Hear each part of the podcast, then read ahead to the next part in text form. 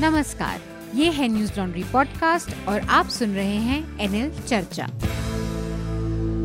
नमस्कार, मैं हूँ अतुल चौरसिया, आपका खर्चा, आपकी चर्चा हफ़्ता दर हफ़्ता। हम एक बार फिर से लेकर आए हैं न्यूज़ लॉन्ड्री का हिंदी पॉडकास्ट एनएल चर्चा। चर्चा में आज हमारे साथ तीन हमारे साथी हैं, मेहमान भी हैं हमारे साथ जुड़े। हमारे साथ राजीव रंजन जी जुड़े हैं, जो कि आपने इनको एनडीटीवी इंडिया पर डिफेंस के मामलों में इनकी रिपोर्ट्स देखी होंगी इनके विचार देखे होंगे। राजीव जी बहुत बहुत स्वागत है चर्चा में आपका। धन्यवाद। और इसके अलावा हमारे न्यूज़ लॉन्ड्री के दो साथी हमारे एसोसिएट एडिटर मेघनाथ हमारे साथ है। मेघनाथ आपका भी स्वागत। नमस्ते। और हमारे साथ हमारे सह संपादक शार्दुल का कात्यायन है। शार्दुल हमसे ऑनलाइन जुड़ रहे हैं। शार्दुल आपका भी स्वागत है चर्चा में। नमस्कार।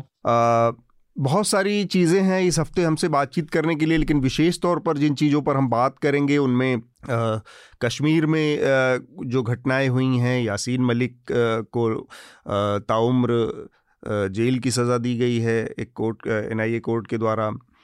एक टेलीविज़न एक्ट्रेस थी उनकी हत्या हो गई है इसके अलावा एक कांस्टेबल की हत्या हुई, उससे कुछ दिन पहले एक कश्मीरी पंडित की हत्या हुई तो एक टारगेटेड किलिंग का जो मसला है, वो चल रहा है। इसके अलावा लद्दाख के इलाके में चीन के साथ एक हमारी जो तनातनी है, वो एक दूसरे स्तर पर पहुँची है। वहाँ पर हम देख रहे हैं कि बाकी चीन एक, जो पैगोंग लेक के ऊपर एक दूसरा पुल बना रहा है, जो कि भारत का दावा है कि वो उसके इलाके उसका हिस्सा है।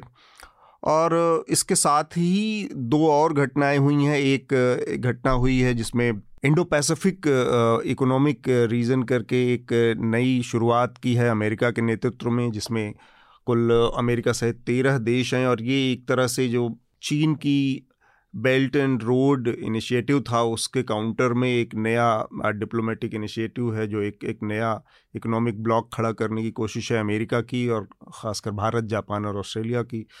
तो इस पर भी हमारी बातचीत करेंगे कि इसके ज़रिए जो चाइना के साथ हमारा टकराव है, वो कहाँ तक ज़िम्मेदार है इसके लिए तो कैसे इससे निपट सकते हैं। इसके अलावा और भी कई सारी घटनाएँ हैं जिसके बारे में हम बात करेंगे। हमारी बातचीत का मेन दायरा यही रहेगा। और तो इसके अलावा कांग्रेस पार्टी में उठापटक जारी है। चिंतन शिविर पर हमने पिछले हफ़्ते काफ़ी बात की थी। उसके बाद से लगातार कांग्रेस पार्टी में जो बड़े हाई प्रोफ़ाइल नेताओं का जाना जारी है, उसमें एक नया नाम कपिल सिब्बल का जुड़ा है। तो ये जो महत्वपूर्ण मुद्दे हैं, मैं चाहूँगा एक बार मेघनाथ हमारे श्रोताओं को इस हफ़्ते की जो बड़ी सुर्खियाँ हैं, उसकी जानकारी दें और फिर हम चर्चा को आगे बढ़ाते हैं। इस हफ़्ते की मेन सुर्खियाँ ये है। uh, हमारे मिनिस्ट्री ऑफ़ एक्सटर्नल अफेयर्स ने अभी कंफर्म कर दिया है कि चाइना एक सेकंड ब्रिज बना रहा है पोंगोंग सो लेक में। ये कुछ 20 किलोमीटर दूर है फिंगर एट से। um, यहाँ पर आपको याद होगा 2020 में काफ़ी फ्रिक्शन हुआ था गालवान में और वहाँ पर हमारे कुछ सोल्जर्स की मौत भी हुई थी। अब फ़िलहाल ऐसा दिखाई दे रहा है कि चाइना वहाँ पर एक ब्रिज बना रहा है जिससे उनका एक इंफ्रास्ट्रक्चर प्रोजेक्ट्स वहाँ पे बहुत तेज़ी पकड़ रहे हैं और उनको अपने आर्मी मोबिलाइजेशन में थोड़ी सी आसानी भी हो सकती है। और हमारे एम e ने कहा है कि हम भी रिस्पॉन्स में वहाँ पर कुछ इंफ्रास्ट्रक्चर बना रहे हैं और सब कुछ कंट्रोल में है। इस पर हम एक्चुअली बात भी करेंगे। राजीव हमारे साथ है। प्राइम मिनिस्टर नरेंद्र मोदी कश्मीर से काफ़ी वाक्य सामने आ रहे हैं, इस पर भी हम चर्चा भी करेंगे। यसीन मलिक को लाइफ इम्प्रिजनमेंट का एक सेंटेंस सुनाया गया है और दस लाख का फ़ाइन दिया गया है दिल्ली कोर्ट ने। और यसीन मलिक आपको याद होगा, इसकी तो नाइन्टीज़ से उनकी एक स्टोरी शुरू होती है, इस पर हम थोड़ी सी चर्चा भी करेंगे। और ये वर्डिक्ट के बाद कश्मीर में एज़ यूजल इंटरनेट बंद कर दिया गया है। गुप्कार अलायंस ने कहा है कि मलिक का सेंटेंस काफ़ी अनफॉर्चुनेट है और ये एक पीस एफर्ट्स की तरफ़ जो जा रही थी सरकार या फिर जो भी बातें हो रही थी उसके खिलाफ जाती है। कश्मीर में टारगेटेड किलिंग्स का का मसला अभी भी जारी है। आ, कश्मीर के एक टीवी आर्टिस्ट को कुछ एल के आदमियों ने लश्कर तोयबा के आदमियों ने मार दिया और उनके दस साल के नेफ्यू को भी इंजोर इंजोर कर दिया है। आ, जिनकी मौत हुई जो कश्मीरी टीवी आर्टिस्ट थे उनका नाम है अमरीन भट्ट। ये हफ़्ते की चर्चा में हम इन विषयों पर ज़्यादा फोकस करेंगे। एक हेडलाइन मैं भी जोड़ने देता हूँ। सुप्रीम कोर्ट के द्वारा जस्टिस वी एस सिरुपकर की अध्यक्षता में जो पैनल गठित हुआ था, हैदराबाद में वेटनरी की बलात्कार के जो एनकाउंटर हो गया था उन चारों आरोपियों का, उस पैनल ने तेलंगाना पुलिस को पूरी तरह से दोषी ठहराया है, कटघरे में खड़ा किया है और मामले को उच्च न्यायालय में ट्रांसफ़र कर दिया है। घटना में जो चारों लोग मारे गए थे आरोपी, उनमें से तीन नाबालिग थे और तेलंगाना सरकार, इस मामले में ध्यान रखने वाली बात है, तेलंगाना सरकार उच्चतम न्यायालय से इस रिपोर्ट को सार्वजनिक सार्वजनिक न करने की मांग करती रही, लेकिन उन्होंने किया। तो जो भी पुलिस पे हम भी बात करते रहते हैं, ध्यान रखते हैं, उन्हें ये देखना चाहिए। पॉलिटिकली एक बहुत इंटरेस्टिंग खबर आ रही है कि तेलंगाना के चीफ मिनिस्टर के चंद्रशेखर राव चंडीगढ़ पहुँच गए संडे को और वहाँ पर अरविंद केजरीवाल और भगवंत मान के साथ उन्होंने फार्मर्स प्रोटेस्ट में जिनकी मौत हुई है, उनको एक श्रद्धांजलि दी और कंपेंसेशन भी दिया उनको आंध्र प्रदेश गवर्नमेंट की तरफ़ से। तो एक कोई नया पॉलिटिकल अलायंस बनते हुए शायद दिख रहा है यहाँ पर। अभी तो फ़िलहाल कुछ पक्का नहीं है, लेकिन सिग्नल्स दिखाई दे रहे हैं। और पंजाब से ही खबर आ रही है कि भगवंत मान ने उनके हेल्थ मिनिस्टर को निकाल दिया है। और करप्शन चार्जेस पे उनको निकाला गया है और उन्होंने कहा है कि हमारा करप्शन के लिए ज़ीरो टॉलरेंस है तो उनके, उन पे जो एक्यूजेशन था उसी के बेसिस पे उनको निकाल दिया है। और एक आखिरी, कुतुब मीनार का जो अपडेट है, कल्चर मिनिस्ट्री ने कहा है कि अब वो एक आइकॉनोग्राफी स्टडी करेंगे, हिंदू और जैन आइडल की कुतुब मीनार कॉम्प्लेक्स में। और इसी से एक जुड़ी हुई खबर यह है कि एएसआई ने दिल्ली कोर्ट में कहा है कि कुतुब मीनार में जाके कोई वर्शिप नहीं कर सकता, कोई भी रिलीजन का नहीं जा सकता, क्योंकि वो एक मॉन्यूमेंट है और वहाँ पर कभी कोई प्रेयर होती ही नहीं थी। और एक अतुल के पास एक बड़ी खबर है, वो बताएँगे। थैंक यू मीनत बहुत सारी हेडलाइंस है। एक खबर है जो कि मैं श्रोताओं से अपने साझा करना चाह रहा हूँ। हिंदी के लिए खासकर और भारतीय जो भाषाएँ हैं, उनके लिए बड़ी खबर है। हिंदी की लेखिका है गीतांजलि श्री। गीतांजलि श्री का बहुत पॉपुलर एक उपन्यास था हमारा शहर उस बरस। लेकिन मैं जिस किताब की बात करने जा रहा हूँ, उसका नाम है रेत समाधि। ये किताब उन्होंने लिखी थी पिछले साल और उसको, उसका अंग्रेज़ी का जो तर्जुमा है, उसका नाम है टूम्ब ऑफ़ सैंड। तो इसको इस साल का Booker prize, international Booker prize मिला है। तो हिंदी और तमाम जो भारतीय भाषाएँ हैं, उनके लेखकों के लिए ये एक बड़ा खुशखबरी का मौका है। ये खबर मैं अपने श्रोताओं से साझा करना चाह रहा हूँ और हम कोशिश करेंगे कि गीतांजलि श्री से बात करें, उनकी किताब के बारे में बात करें आगे किसी एपिसोड में। चर्चा को आगे बढ़ाते हैं। तो हमारी चर्चा का जो पहला विषय है वो कश्मीर से जुड़ा है, लद्दाख से जुड़ा है, चीन से जुड़ा है और हमारे साथ राजीव रंजन हैं।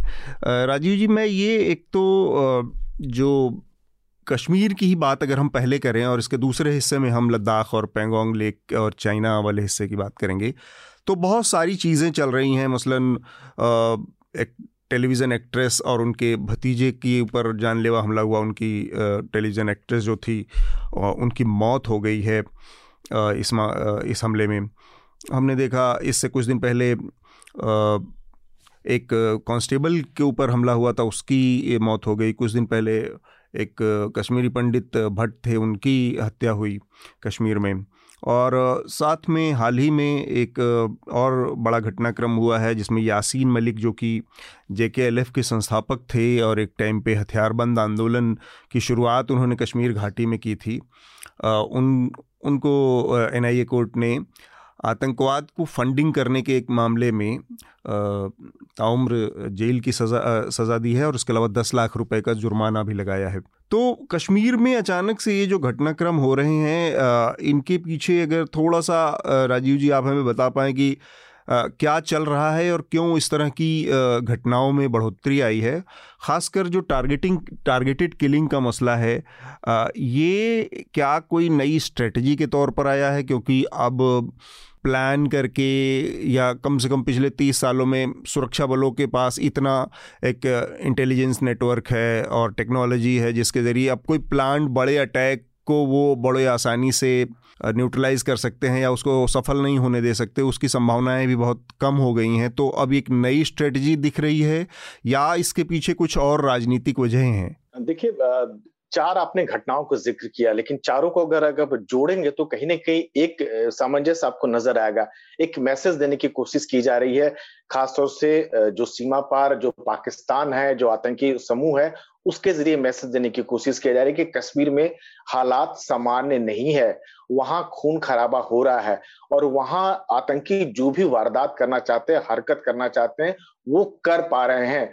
बहुत सालों बाद ये खबर सुनने को आई कि कोई टेलीविज़न एक्ट्रेस को आतंकी गोली मार रहे हैं। पंद्रह बीस साल पहले इस तरह की घटनाएँ हुआ करती थी लेकिन अब इस तरह की घटनाएँ सुनने में नहीं आ रही थी। हम्म। एक संकेत देना चाह रहे हैं एक मैसेज देना चाह रहे हैं कि हम इस तरह की चीज़ें बर्दाश्त नहीं करेंगे खासतौर से इस्लाम के नाम पर। इस तरह की घटनाएँ अमूनन अफ़गानिस्तान में होती है। लेकिन अच्छी बात यह है कि सुरक्षा बल जिन लोगों ने जो टेलीविज़न एक्ट्रेस को मारा उसको 24 घंटे के अंदर उसको मार गिराया गया। एक दो तीन घटनाएँ हैं जिसको संदर्भ आप देखने की ज़रूरत है। हम्म। एक पुलिसकर्मी को मारा गया। वहाँ भी एक मैसेज देने की कोशिश की गई कि आप अगर हमारे खिलाफ यानी आतंकियों के खिलाफ जम्मू कश्मीर पुलिस के जवान जो है अपने अभियान को छेड़ेंगे आगे बढ़ेंगे खबर देंगे तो उनको मार गिराया जाएगा। लेकिन हमारी उसकी बहुत ज़्यादा चर्चा नहीं हुई मीडिया में। वहाँ, उस घटना को देखने बहुत से लोगों को नहीं पता होगा कि पिछले हफ़्ते जो पिछले हफ़्ते का तीन चार दिन पहले की घटना है, सैफुल्ला नाम का जो पुलिस कर्मी है अपनी बेटी के साथ वो जा रहे थे। सात साल की बेटी जा रहे थे और टेरिस्ट ने उनको हिट किया और उनको गोली मार दिया और बच्ची जो है अभी हालाँकि हालत स्थिर बताई जा रही है लेकिन अस्पताल में अभी भी भर्ती है। बहुत ज़्यादा चर्चा नहीं हुई। एक और घटना हुई है, राहुल भट्ट। जो कश्मीरी पंडित है बडगाम में उसको ऑफ़िस में जाकर मारा गया जिसको हम्म। लेके पूरे जम्मू कश्मीर में जो कश्मीरी पंडित थे वो प्रदर्शन कर रहे हैं। प्रदर्शन इस बात को लेकर कर रहे हैं कि सरकार ने उनसे जो वायदा किया था सुरक्षा देने का वो वायदा पूरा नहीं किया गया और अब जितने कश्मीरी पंडित जब कश्मीर में खासतौर से काम कर रहे हैं उनको ट्रांसफ़र जम्मू कर दिया जाए। चौथा जो संदर्भ है, यासिन मलिक का संदर्भ आता है कि जिसको उम्र कैद की सजा सुनाई गई है। तो चारों घटनाओं को देखे तो कहीं ना कहीं मैसेज देने की कोशिश की जा रही है कि जम्मू कश्मीर के हालात सही नहीं है और हालात को लगातार बिगाड़ने की कोशिश की जा रही है। यहाँ पर एक और बात समझने की बात है कि सुरक्षा बल तो अपनी कोशिश कर रहे हैं, लगातार आतंकियों को मार रहे हैं। अगर तीन दिन की बात करेंगे तो तीन दिन के अंदर जो है दस आतंकी को वहाँ मार गिराया गया है। लेकिन जो पोलिटिकल वैक्यूम जो बना हुआ एक खालीपन जो है जब से 370 हटाया गया और उसके बाद जो जम्मू कश्मीर का जो कह सकते कि राज्य का दर्जा खत्म कर दिया गया जो पॉलिटिकल एक्टिविटी है, जिस मुताबिक होना चाहिए था, वो कम से कम नहीं हो रहा है। अलग बात है कि सरकार अपनी तवानाई के लिए ज़रूर कह दे कि हमने पंचायत चुनाव करा दिए लेकिन जो बड़ी वहाँ पॉलिटिकल पार्टियाँ जिनका कश्मीर में खास तौर पर पैट है, चाहे नेशनल कॉन्फ्रेंस की बात करें, चाहे पीडीपी की बात करें, चाहे कांग्रेस की बात करें, ये उनकी गतिविधि ना के बराबर है। और सरकार द्वारा जो भी घटनाएँ हो रही है, उसमें शामिल नहीं हो रहे हैं। खासतौर से आपको यासिन मलिक में भी देखना पड़ेगा कि यासिन मलिक को आपने सजा तो सुना दिया लेकिन कश्मीर के एक तबके का यह मानना है कि जो सजा जो सुनाया गया जो पूरी प्रक्रिया जो हुई, उसमें कहीं ना कहीं पारदर्शिता नहीं बढ़ती गई। उनको ये लग रहा है कि यासिन मलिक जो कश्मीर के हालात जो सुधरे हैं, उनमें उसका बहुत बड़ा कंट्रीब्यूशन है। जो उसके बाद जो है नाइन्टीज के बाद जो हालात वहाँ खराब हुए हैं, उसके बाद राजनीतिक प्रक्रिया जो सामने जो आगे बढ़ी, वहाँ के हालात बेहतर हुए, उसमें कहीं ना कहीं बड़ा हाथ था और जानबूझ के फंसाया गया। एक तबका है जिसको लगता है लेकिन साथ में एक यह भी बात है कि अगर आप कोई कसूर करेंगे, कोई कार्रवाई करेंगे, कोई गलत हरकत करेंगे तो आपको सजा ज़रूर दी जाएगी। लेकिन मुझे लगता है कश्मीर में खासतौर से ये सारी घटनाओं को अगर संदर्भ कर दो, एक मैसेज देने की कोशिश की जा रही है कि अब हालात अच्छे नहीं है। सरकार को एक बहुत सोच समझ के कह सकते हैं कि उसको एक निपटना पड़ेगा रणनीति के तहत। और जो मैसेज देने की कोशिश की कर देना है सीमा पार से वो कहीं ना कहीं एक कुछ हद तक सफल हो रहा है कि दो टारगेटिंग की टारगेटिंग के लिए की, की जा रही है। मतलब हमें जिसको हिट करना है हम उसको हिट कर रहे हैं। इससे पहले आपको याद होगा जो प्रवासी मजदूर थे यानी जो गोलगप्पे बेचने वाले थे जो। बड़ी थे जो बाहर से लोग आते हैं और कहीं ना कहीं जम्मू कश्मीर के अर्थव्यवस्था को संभालने में उनका बहुत बड़ा कंट्रीब्यूशन है। उनको भी आपने हिट किया उनको भी हम्म। आतंकी ने मारा यानी डर के मारे वो कश्मीर छोड़ दे। एक, हम्म। एक पूरा एक संकेत देने की कोशिश की जा रही कि कश्मीर के हालात बेहतर नहीं है। लोग डरे और लोग सहमे एक कहीं ना कहीं ये मैसेज देने की कोशिश की जा रही है और इसको एक बेहतर तरीके से टैकल करने की ज़रूरत है। जी। हम्म। इसमें एक बड़ी महत्वपूर्ण चीज़ है जिसका ज़िक्र राजीव कर रहे हैं मेघनाथ और शार्दुल। कि 370 के बाद एक बड़ा पॉलिटिकल वैक्यूम वहाँ पर क्रिएट हुआ और कश्मीर की प्रॉब्लम को समझने के लिए लोग पहले तो ये चीज़ समझना पड़ेगा सरकारों को भी और जो वहाँ का अभी मिलिट्री इस्टेब्लिशमेंट और ये है कि ये एक पॉलिटिकल प्रॉब्लम है बड़े लार्ज हम्म, लेवल हम्म। पे एक बड़े पॉलिटिकल प्रॉब्लम है और जो लोगों के सामने पेश किया जाता है कश्मीर के अलावा बाकी देश को वो ऐसा है जैसे ये कोई लॉ एंड ऑर्डर का या टेररिज्म हम्म। की टेररिज्म की एक प्रॉब्लम तो है ही है कि उसमें हिंसा है और हथियार हैं और एक थर्ड कंट्री का इन्वॉल्वमेंट भी है पाकिस्तान का फिर भी जब तक इस समस्या के पॉलिटिकल पहलू को नहीं देखा जाएगा और कश्मीरियों का जो राजनीतिक उसमें हस्तक्षेप था जिस तरह से तीन सौ सत्तर के बाद उनके स्टेट का दर्जा ख़त्म किया गया और तब से वो पॉलिटिकल वैक्यूम लगातार चला आ रहा है क्योंकि उनकी अपनी लीडरशिप मिसिंग है पूरी तरह हम्म। से ना आपने चुनाव करवाया है। तो एक तो ये बहुत बड़ी चीज़ है कि इसका हल क्या है और इसका हल शायद ये है कि सबसे पहले वो जो रुकी हुई पॉलिटिकल प्रक्रिया है, वहाँ की राजनीतिक प्रक्रिया है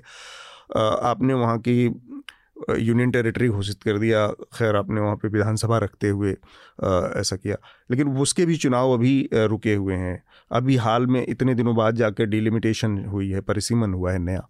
ये जो चुनाव की प्रक्रिया रुकी हुई ये एक बड़ा रोल अदा कर हम्म। सकती है इसके लिहाज से अगर हम देखें तो बात क्या वहाँ पर अटकी हम्म। हुई है क्योंकि बहुत सारी ये जो हमले और ये जो वो है वो एक एक तरह के फ्रस्ट्रेशन में भी हैं कि कुछ कोई उनको पता नहीं है कि उनका फ्यूचर किस तरफ़ है या कहाँ जा रहा है इसमें मुझे तीन छोटी छोटी चीज़ें दो टारगेटेड किलिंग के बारे में। पहली चीज़ तो ये थी कि आपने जो 370 हटाने की बात की थी तो आपको याद होगा कि जिस तरीके से हटाया गया था वो भी काफ़ी प्रोवोकेटिव था। जैसे पार्लियामेंट में कोई बात होने नहीं दी बहुत बुलडोज कर दिया एकदम सडनली अनाउंसमेंट कर दिया और ये कर दिया। और उसके ऊपर उन्होंने एक प्रोपोगंडा का भी लाद दिया था वो कि सब नॉर्मल है कश्मीर में सब ये है but on the other hand अगर आप देखेंगे सब कम्युनिकेशन का ब्लैकआउट right. कर दिया था एक साल आई थिंक डेढ़ साल तक किसी का इंटरनेट नहीं चल रहा था बिजनेसेस ठप हो गए थे। मज़े की बात है कि इस समय फिर से वहाँ इंटरनेट फिर से अभी बंद हो गया तो अगर आप सोचेंगे हमने तब भी बात की थी अतुल अगर याद होगा आपको कि ये आप आप जो एक सफोकेटिंग एटमोसफियर जो बोल रहे हैं आप क्रिएट कर रहे हो वहाँ पे उसका एक ब्लोबैक होगा। अब सफोकेटिंग एटमोसफियर आपने क्रिएट तो कर दिया, पर बाकी के देश को आप मैसेज दे रहे हो कि सब कुछ ठीक है, कि हमने सब अच्छा कर दिया 370 लागू कर हटा दिया एक्सेट्रा और ये भी ऊपर से एक अलग प्रोपोगंडा चल रहा था कि अब हम कश्मीरी पंडितों को वहाँ पर रीसेटल करेंगे, वहाँ पे उनको माइग्रे माइग्रेंट बनने की एक सुविधा देंगे। तो मुझे लगता है कि प्रोपोगंडा को प्रोपोगंडा ही काटेगा। और ये एक दो तबके हैं मुझे लगता है जो ये समझ चुके हैं वो एक तो है सेपरेटिस्ट हम्म। जो कि यसिन मालिक के बेसिकली सा, साथी है और दूसरी है पाकिस्तान जो कि उनका जो आईएसआई है जिन उनका जो नेटवर्क है जो कश्मीर में डिस्टेबलाइज करने की हम्म। कोशिश करता है वो दोनों को ये अच्छी तरीके से पता है उनको जैसे कि राजीव ने भी बताया उनको एक ऐसा सिचुएशन दिखाना है कश्मीर में कि लोगों का बहुत गुस्सा है इस पर और उसके लिए वो स्पेसिफिकली कश्मीरी पंडितों को टारगेट कर रहे हैं। स्पेसिफिकली ऐसे नॉर्मल लोगों को टारगेट कर रहे हैं जिससे डर पैदा हो। और डर जब पैदा होगा तब लोगों का एक रिएक्शन होगा। और मुझे लगता है कि तीसरी चीज़ जो मुझे इसमें ऐड करनी थी कि यसीन मलिक को जो पनिशमेंट अभी दी गई है, वो उसको काफ़ी पहले दे देनी चाहिए थी। उसको जो रिलीज़ करके अगर आप श्रोताओं को मैं थोड़ा सा बैकग्राउंड भी बता दूँ कि अगर आप हम्म। यासीन मलिक की लाइव देखेंगे तो आपको कश्मीर की मिलिटेंसी समझ में आ जाएगी हम्म। जब नाइन्टीज से जब से वो एक्टिव हुए थे पहले स्टूडेंट एक्टिविस्ट थे फिर मिलिटेंट लीडर थे जिन्होंने जेन्युइनली एक रेवोल्यूशन शुरू करने की कोशिश हथियार बंद हथियार बंद थे और तो वो तो ऑब्वियसली एक क्राइम ही है और उसके बाद उनको रिलीज़ करके काफ़ी गवर्नमेंट्स ने उनको यूज़ करने की कोशिश की। उसमें ए के डोवाल का भी नाम आता है कभी कभी कि हम्म। उस उसको यूज़ करके उन्होंने पाकिस्तान से कम्युनिकेशन एस्टेब्लिश करने की कोशिश की। और ऊपर से उन्होंने आ, उसको एक तरीके से सेपरेटिस्ट के साथ डायलॉग करने के लिए एक तरीके का फिगर बना दिया था। तो ये जो एक कल्ट फिगर जो बन गया है तो अब उस पर अगर आप एकदम मतलब पनिशमेंट अभी ला दोगे तीस साल बाद तो उसका तो रिएक्शन होगा उसको एक तर, एक टाइम पे कश्मीर का शेख गुवेरा बोला जाता था हम्म। तो अगर आप सोचेंगे कि एक ऐसे रेवोल्यूशनरी फिगर या आइकॉन जो बन चुके हैं उनके अगेंस्ट अगर आप ये करेंगे तो ये जो सारे घटनाएँ हो रही है उस पर एक, एक तरीके से आग में तेल डालने की तरह जिस तरह की हाल के हालत है मतलब इसमें सुरक्षा बलों के लिहाज से भी हमें बात करनी चाहिए कि उन्होंने फिर भी काफ़ी हम्म। ज़िम्मेदारी और बहुत ही संयम का वो दिखाया है कई मौक़ों पर।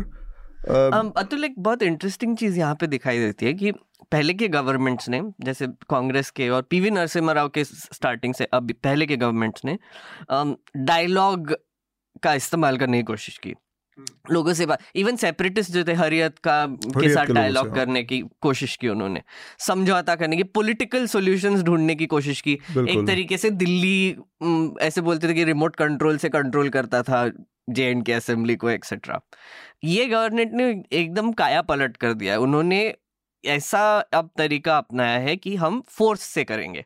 हम प्रोपोगंडा से, फोर्स से और मिलिट्री से तीनों से मिलके कश्मीर का मसला सुलझाएँगे। पर मुझे लगता है कि जैसे राजीव ने भी पॉइंट आउट किया, ऐसे जो तीस साल पहले किलिंग्स होते थे, तब भी हालात ऐसे ही थे। उन्होंने भी फोर्स ही इस्तेमाल करने की कोशिश की थी। तो इसका रिएक्शन मुझे लगता है बहुत बुरा होने वाला है। इसमें एक और चीज़ है शार्दुल आप अपनी बात अगर आपको कुछ कहना हो तो आप अपनी बात जोड़ें और फिर मैं राजीव तो से हाँ। एक बात ऐड करना चाह रहा हूँ। जी जी। थोड़ी सी बात को आगे बढ़ाते हुए इंटरफेयर कर रहा हूँ हाँ। कि कश्मीर की लड़ाई आप तब तक नहीं जीत सकते हैं जब तक लोगों का विश्वास आप नहीं हासिल करेंगे। और आपको अगर ये सफलता मिल पा रही है आतंकी मारे जा रहे हैं और कश्मीर के हालात कुछ भी सुधरा है हुआ है जिसका सबसे बड़ा क्रेडिट अगर जाता है तो वहाँ के लोगों को जाता है। आपको अगर ये खबर मिल पा रही कि इस घर में टेरिस छुपे हुए हैं और यहाँ ये आतंकी वारदात करने वाले तो ये सूचना कौन देता है आपको? ये स्थानीय लोग देते हैं जो कहीं ना कहीं इन सब चीज़ों से उब चुके हैं वो परेशान हो चुके हैं। तो आपको आ, सेना की बात करें चाहे जम्मू कश्मीर पुलिस की बात करें तो आपको सबसे पहले उनका विश्वास जीतना होगा। केवल मिलिट्री के बलबूते पर सेना के बलबूते पर या सुरक्षा बल कह लीजिए पुलिस या सीआरपीएफ कह लीजिए उनके बलबूते पर आप कश्मीर की लड़ाई नहीं जीत सकते हैं हम्म। आपके हालात और बद से बदतर होते जाएँगे हम्म। ये बात आपको समझने की बात है कि अगर यासिन मलिक गुनागार था गलत था वो आदमी और आपने उससे सुधरने का मौका दिया फिर उसके बाद सरकार ने लगातार उससे बातचीत किया कश्मीर के हालात को सुधारने के लिए। फिर क्यों बातचीत किए? ये सजा से पहले क्यों नहीं दी गई? हम्म, क्यों उसे हीरो बनाया गया? ये और फिर अचानक ये बिल्कुल बिल्कुल सही कह रहे हैं कि एक आग में घी डालने वाली बात। बट राजीव एक एक बहुत इंटरेस्टिंग चीज़ यहाँ पर फिर दिखाई देती है कि कैसे हमारे यहाँ पे एक एक परपेचुअल प्रॉब्लम भी है। आई मीन फॉरेन पॉलिसी ले लो या फिर कोई भी तरीके का पॉलिसी ले लो हमारे पॉलिटिकल पार्टीज़ जो भी पावर में आते हैं वो एक दूसरे को वन अप करने में इतने लगे हुए हैं कि एक कोई कंसिस्टेंट पॉलिसी कभी रहती नहीं है। जैसे फॉर हम्म। एग्जांपल आपने यसीन मलिक को अगर आपने एक सेपरेटिस्ट लीडर्स के साथ बात करने के लिए अगर आपने यूज़ कर लिया तो वो कंसिस्टेंटली यूज़ करना चाहिए था। अब नया सरकार आ गया उन्होंने कुछ और सोच लिया फिर क्योंकि उनके लिए उनके लिए यासीन मलिक एक एक सिंबल है जिसके exactly. वो सिंबल है कि जिसको सजा देकर वो बाकी हिंदुस्तान के हिस्सों में एक लार्जर ऑडियंस को कैप्चर कर सकते हैं।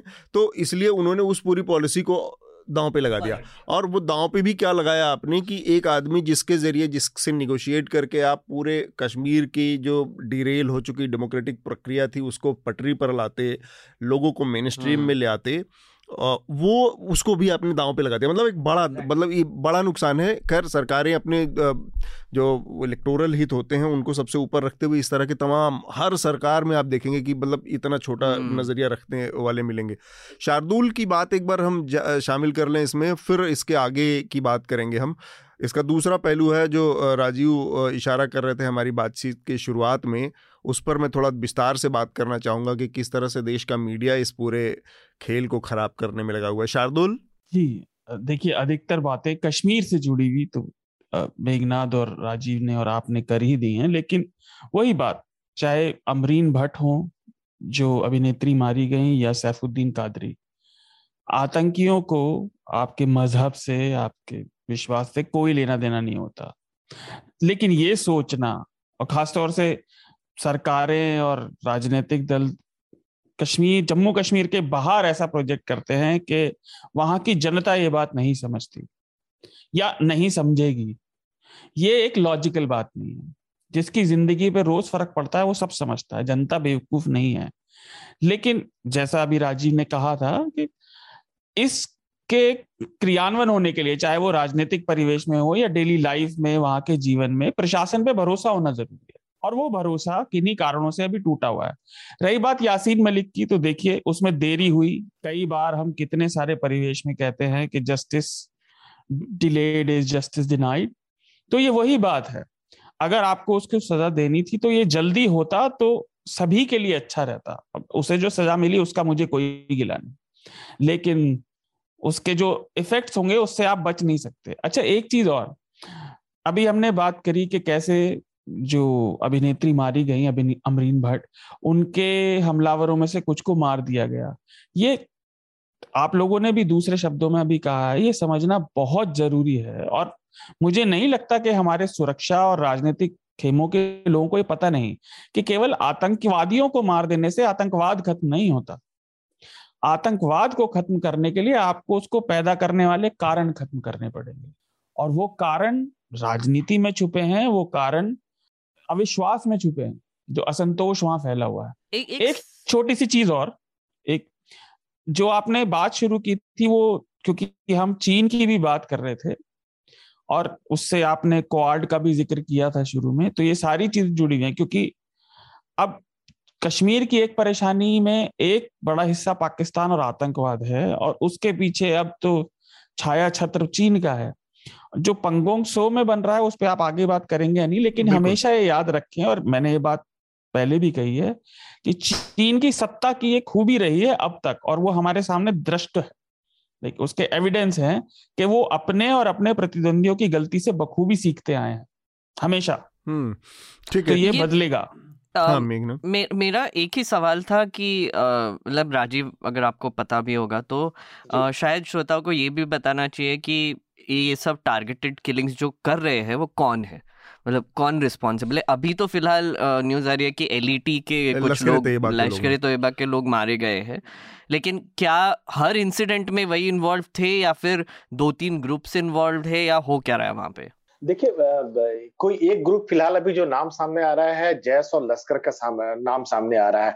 मैं दो तीन घटनाएँ आपको बताऊँगा और उससे कहीं ना कहीं जोड़ने की कोशिश करूँगा। जो कश्मीर के अभी जो हालात जो ताज़ा हालात जो खराब हुए राहुल भट्ट की हत्या से, से खराब हुए हैं। और लगातार वहाँ खासतौर से कश्मीरी पंडित उस चीज़ को लेकर प्रोटेस्ट कर रहे हैं। उनके ऊपर पहली बार लाठी भी चली पूरे देश भर में हंगामा भी हुआ। लेकिन इससे अगर पीछे का बैकग्राउंड अगर थोड़ा सा अगर देखें तो आ, कुछ दिनों पहले एक फ़िल्म आई थी कश्मीर फाइल्स। हम्म।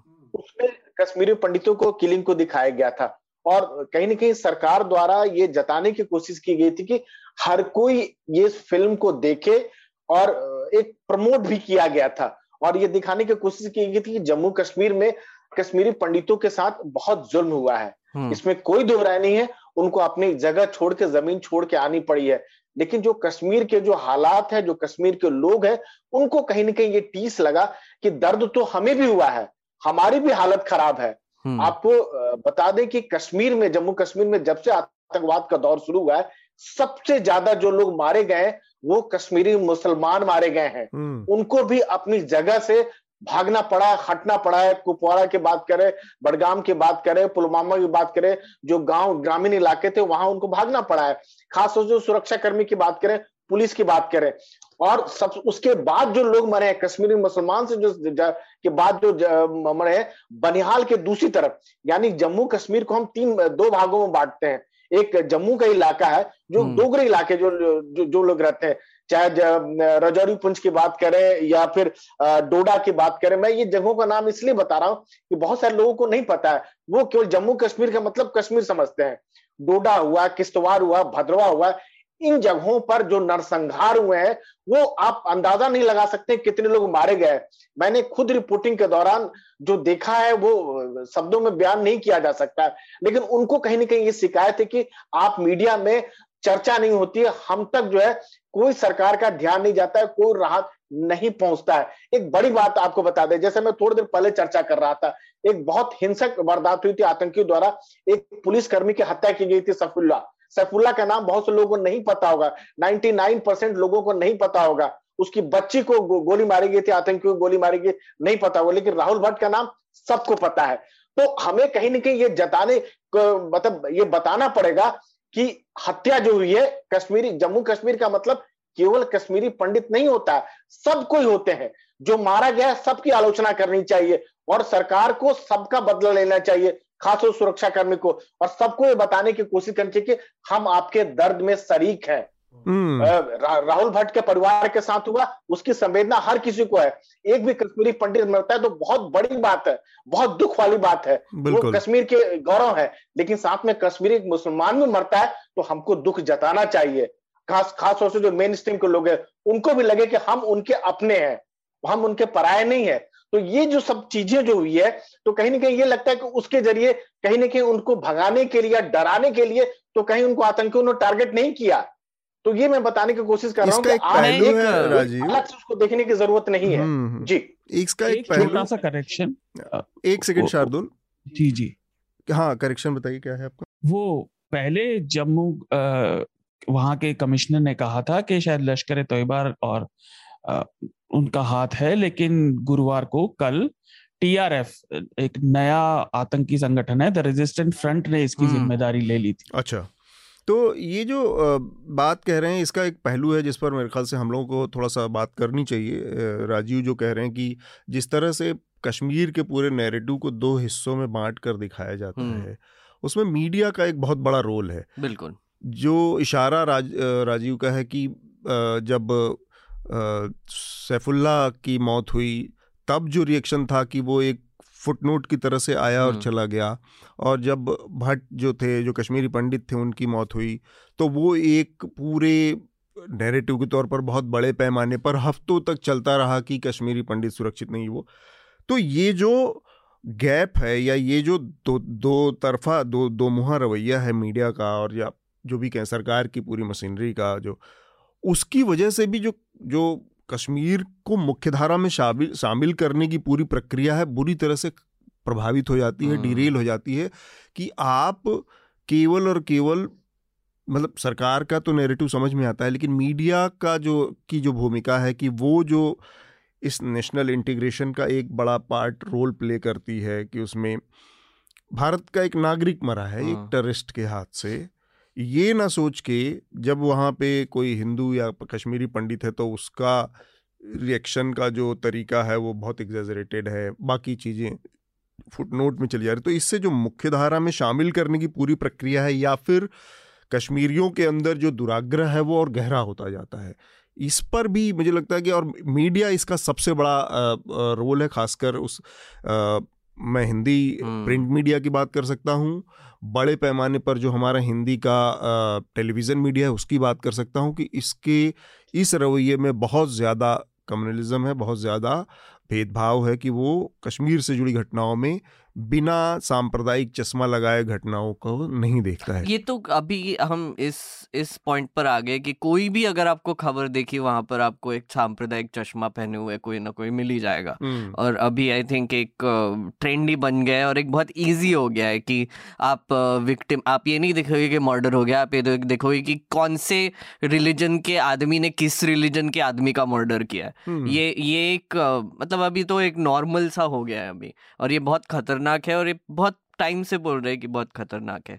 एक बहुत इंटरेस्टिंग चीज़ और आ, हुई है। एक आईजी ने वहाँ के श्रीनगर के आईजी ने एक स्टेटमेंट दिया था कि आ, अभी फ़िलहाल ये जो किलिंग्स है वो एक तरीके से ये बता रही है कि सॉफ्ट टारगेट्स को चूज़ किया जा रहा है क्योंकि हम्म। वो लोग बड़े टारगेट्स को अटैक नहीं कर पा रहे हैं। जो टेररिस्ट है वो बड़े टारगेट को अटैक नहीं कर पा रहे इसलिए सॉफ्ट टारगेट्स चूज़ करके उनका मर्डर हो रहा है। अब ये आई मीन ऑब्वियसली कश्मीरी पंडितों का जो जब हत्या होती है तो उनका वो नैरेटिव में फिट हो जाता है गवर्नमेंट के नैरेटिव में भी फिट होता है तो मीडिया भी अपना उस, उसके पीछे चलने लगती है।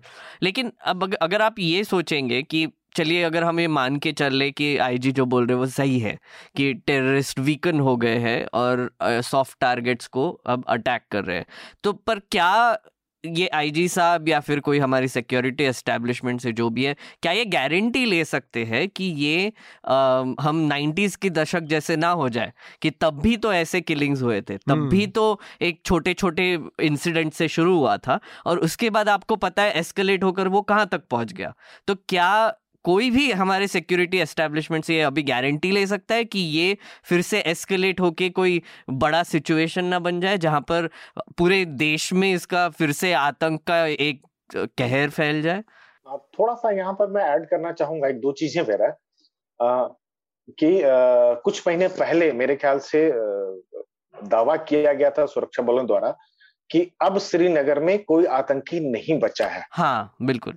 अगर आप साफ़ साफ़ देखिएगा तो ये जो सॉफ्ट टारगेट कर रहे हैं बिल्कुल सही कह रहे हैं कि सॉफ्ट टारगेट कर रहे हैं। लेकिन आपको ये देखना होगा कि यहाँ पर आतंकियों ने अपनी रणनीति बदल दी है। हम्म। ठीक है आपके बड़े टारगेट को हिट नहीं कर रहे हैं। जैसे पहले कॉन्वॉय को हिट करते थे कैंप को हिट करते थे वो हिट नहीं कर रहे। लेकिन लगातार आप देखिएगा जहाँ बीच चौराहे पर जो है सुरक्षा बलों पर जो है ग्रेनेड फेंक के भाग जाते हैं वो अपनी घटना लगातार कर रहे हैं और अपनी प्रेजेंस शो कर रहे हैं हाँ, हैं मतलब वो मौजूद है। जो टारगेट जो कर रहे हैं खासतौर से जो नए जिनको कहते हैं कि एक हाइब्रिड टेररिस्ट की बात करते हैं जिनको बहुत ज़्यादा ट्रेनिंग नहीं दी जा रही है उनको बस एक छोटा सा पिस्टल नुमा दे दिया जा रहा है और कहा जा रहा है कि आपको ये बताया जा रहा है कि इसको जाके आप हिट कर दीजिए। और हम्म। जाके हिट कर दे रहा है। तो एक जो मैसेज देने के आतंकी जो कोशिश कर रहे हैं कि कश्मीर में हालात खराब है और ये लगातार मीडिया की सुर्खियाँ बन रही है चाहे राहुल भट्ट का मारा जाना हो चाहे जम्मू कश्मीर पुलिस कर्मी मारा जा रहा हो या फिर टीवी एक्ट्रेस का मारा जाना हो तो ये मैसेज देने की कोशिश की जा रही है उसमें वो सफल हो रहे हैं। जो सीमा पार से जिनको खास डायरेक्शन मिल रहा है पाकिस्तान का डायरेक्शन मिल रहा है उसको समझने की ज़रूरत है। उस नैरेटिव का मुकाबला आप कैसे करेंगे ये समझने की ज़रूरत है हम्म। मैं बार बार एक ही चीज़ पर फोकस कर रहा हूँ कि आपको इस बात के हालात पैदा करने होंगे कि वहाँ के जो भी लोग रहते हैं कश्मीर के लोग रहते हैं भूल जाइए मुसलमान है पंडित है जो लोग भी है वो लोग जब तक बाहर निकल के सामने नहीं आएँगे पूरी तरह से खुल के नहीं आएँगे कि हमें टेररिस्ट का मुकाबला करना है हमको उनको भगाना है हमको उनके बारे में पूरी सूचना देनी है तब तक सुरक्षा बल के बूते जो है पर सरकार जो है सफल नहीं हो सकती है हम्म। आतंकवाद को खत्म करने राजीव ये समझ में तो आता है मतलब I mean as a thought ये मुझे समझ में आता है आप क्या कहने की कोशिश कर रहे हैं लेकिन अगर आप सरकार का रवैया भी देखेंगे अगर आप बार बार इंटरनेट बंद कर देंगे कम्युनिकेशन हाँ। को बंद कर देंगे तो लोग कहाँ पर बात करेंगे लोग कहाँ से आएँगे जब बात करेंगे कि भैया हमारा ये हुआ है अब ये कश्मीरी पंडितों का जो प्रोटेस्ट हो रहा है वो एक फ़िज़िकल प्रोटेस्ट है जहाँ पर उनकी कुछ मांगे आगे रखी जा रही है तो मीडिया में आपको ये खबरें कहीं कहीं से दिखाई दे रही है। लेकिन हर कोई तो प्रोटेस्ट करके ये नहीं बोल सकता कि आ, मुझे ये चाहिए मुझे वो चाहिए मुझे ये चाहिए।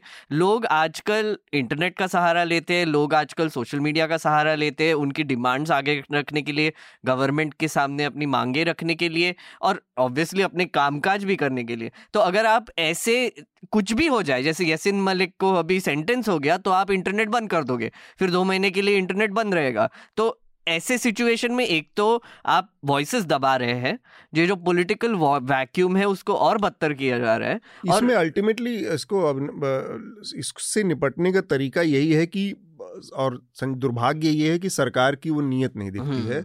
कि आपको वहाँ का रुका हुआ जो पॉलिटिकल प्रोसेस है उसको तैयार करना पड़ेगा। अल्टीमेटली डेमोक्रेसी का आपका जो सिद्धांत है वो क्या है।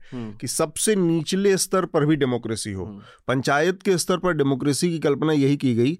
तो ऊपर तो डेमोक्रेसी है आप देख रहे हैं देश में लोकतंत्र है संसद बैठती है। और कानून पास करती है। लेकिन आप सोचिए कि दो साल तीन साल हो गए एक स्टेट का अपना लेजिस्लेचर ही नहीं है। तो आप उस जब उस पॉलिटिकल प्रोसेस को शुरू करेंगे जब तक नहीं जब तक रिप्रेजेंटेटिव पहुँचेंगे नहीं विधानसभाओं में उनके जो समस्याएँ हैं या उनकी जो दिक्कतें हैं उसको जब तक टैकल हेड ऑन नहीं करेगी और जो उसके लिए जिम्मेदार बॉडी क्या है वहाँ की विधानसभा है हम्म।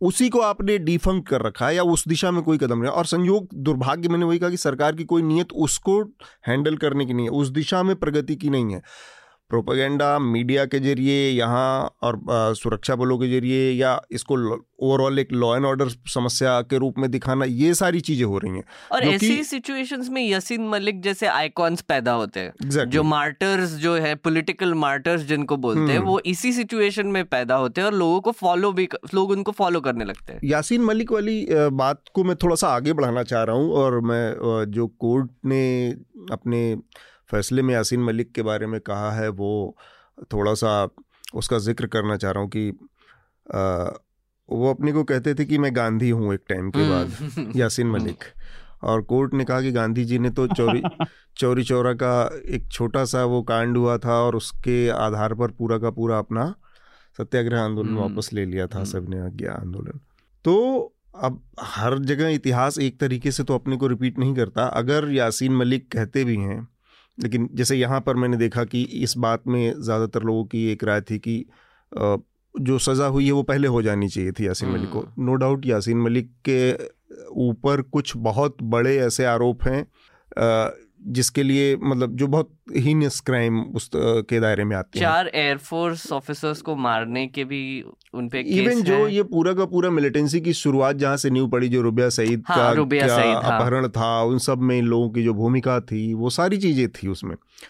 लेकिन पॉलिटिक्स में इस तरह के अनगिनत जैसे किसी ने अभी आप ही ने कहा कि शेगवेरा वहाँ पे उनको कंसीडर करते हम्म। करते अब शेगवेरा को देखने का नज़रिया जो क्यूबन्स का होगा या लैटिन अमेरिकन का होगा अमेरिकन का एकदम अलग, एक अलग होगा exactly. क्योंकि वो दूसरी ज़मीन पे खड़े हैं वो दूसरी जगह से उसको देख रहे हैं तो शेगवेरा हथियार लेकर वो क्रांति कर रहे थे लेकिन हम्म। उनका अपना जो आइडिया था सोसाइटी का वो अलग था तो उस लिहाज से यासीन मलिक को भी देखा जा सकता है और उस नज़रिए से अगर हम देखें तो यासीन मलिक ने जो किया या जो जो उनके वो थे वो उसको उस तरह के पॉलिटिक्स में अनगिनत उदाहरण मिलेंगे जहाँ पर हम्म। एक टाइम के बाद आप डील करते हैं तमाम इस तरह के लोगों से डील करते हैं ये कोई ऐसी बड़ी चीज़ नहीं थी जो बड़ी चीज़ हुई है वो ये हुआ है कि अब अचानक से जिस मतलब इसके पीछे की जो वजह ये हो सकती है कि क्या यासीन मलिक अब डेड हॉर्स हो चुका है? मतलब हम्म। कोई उसका यूज़ नहीं बचा।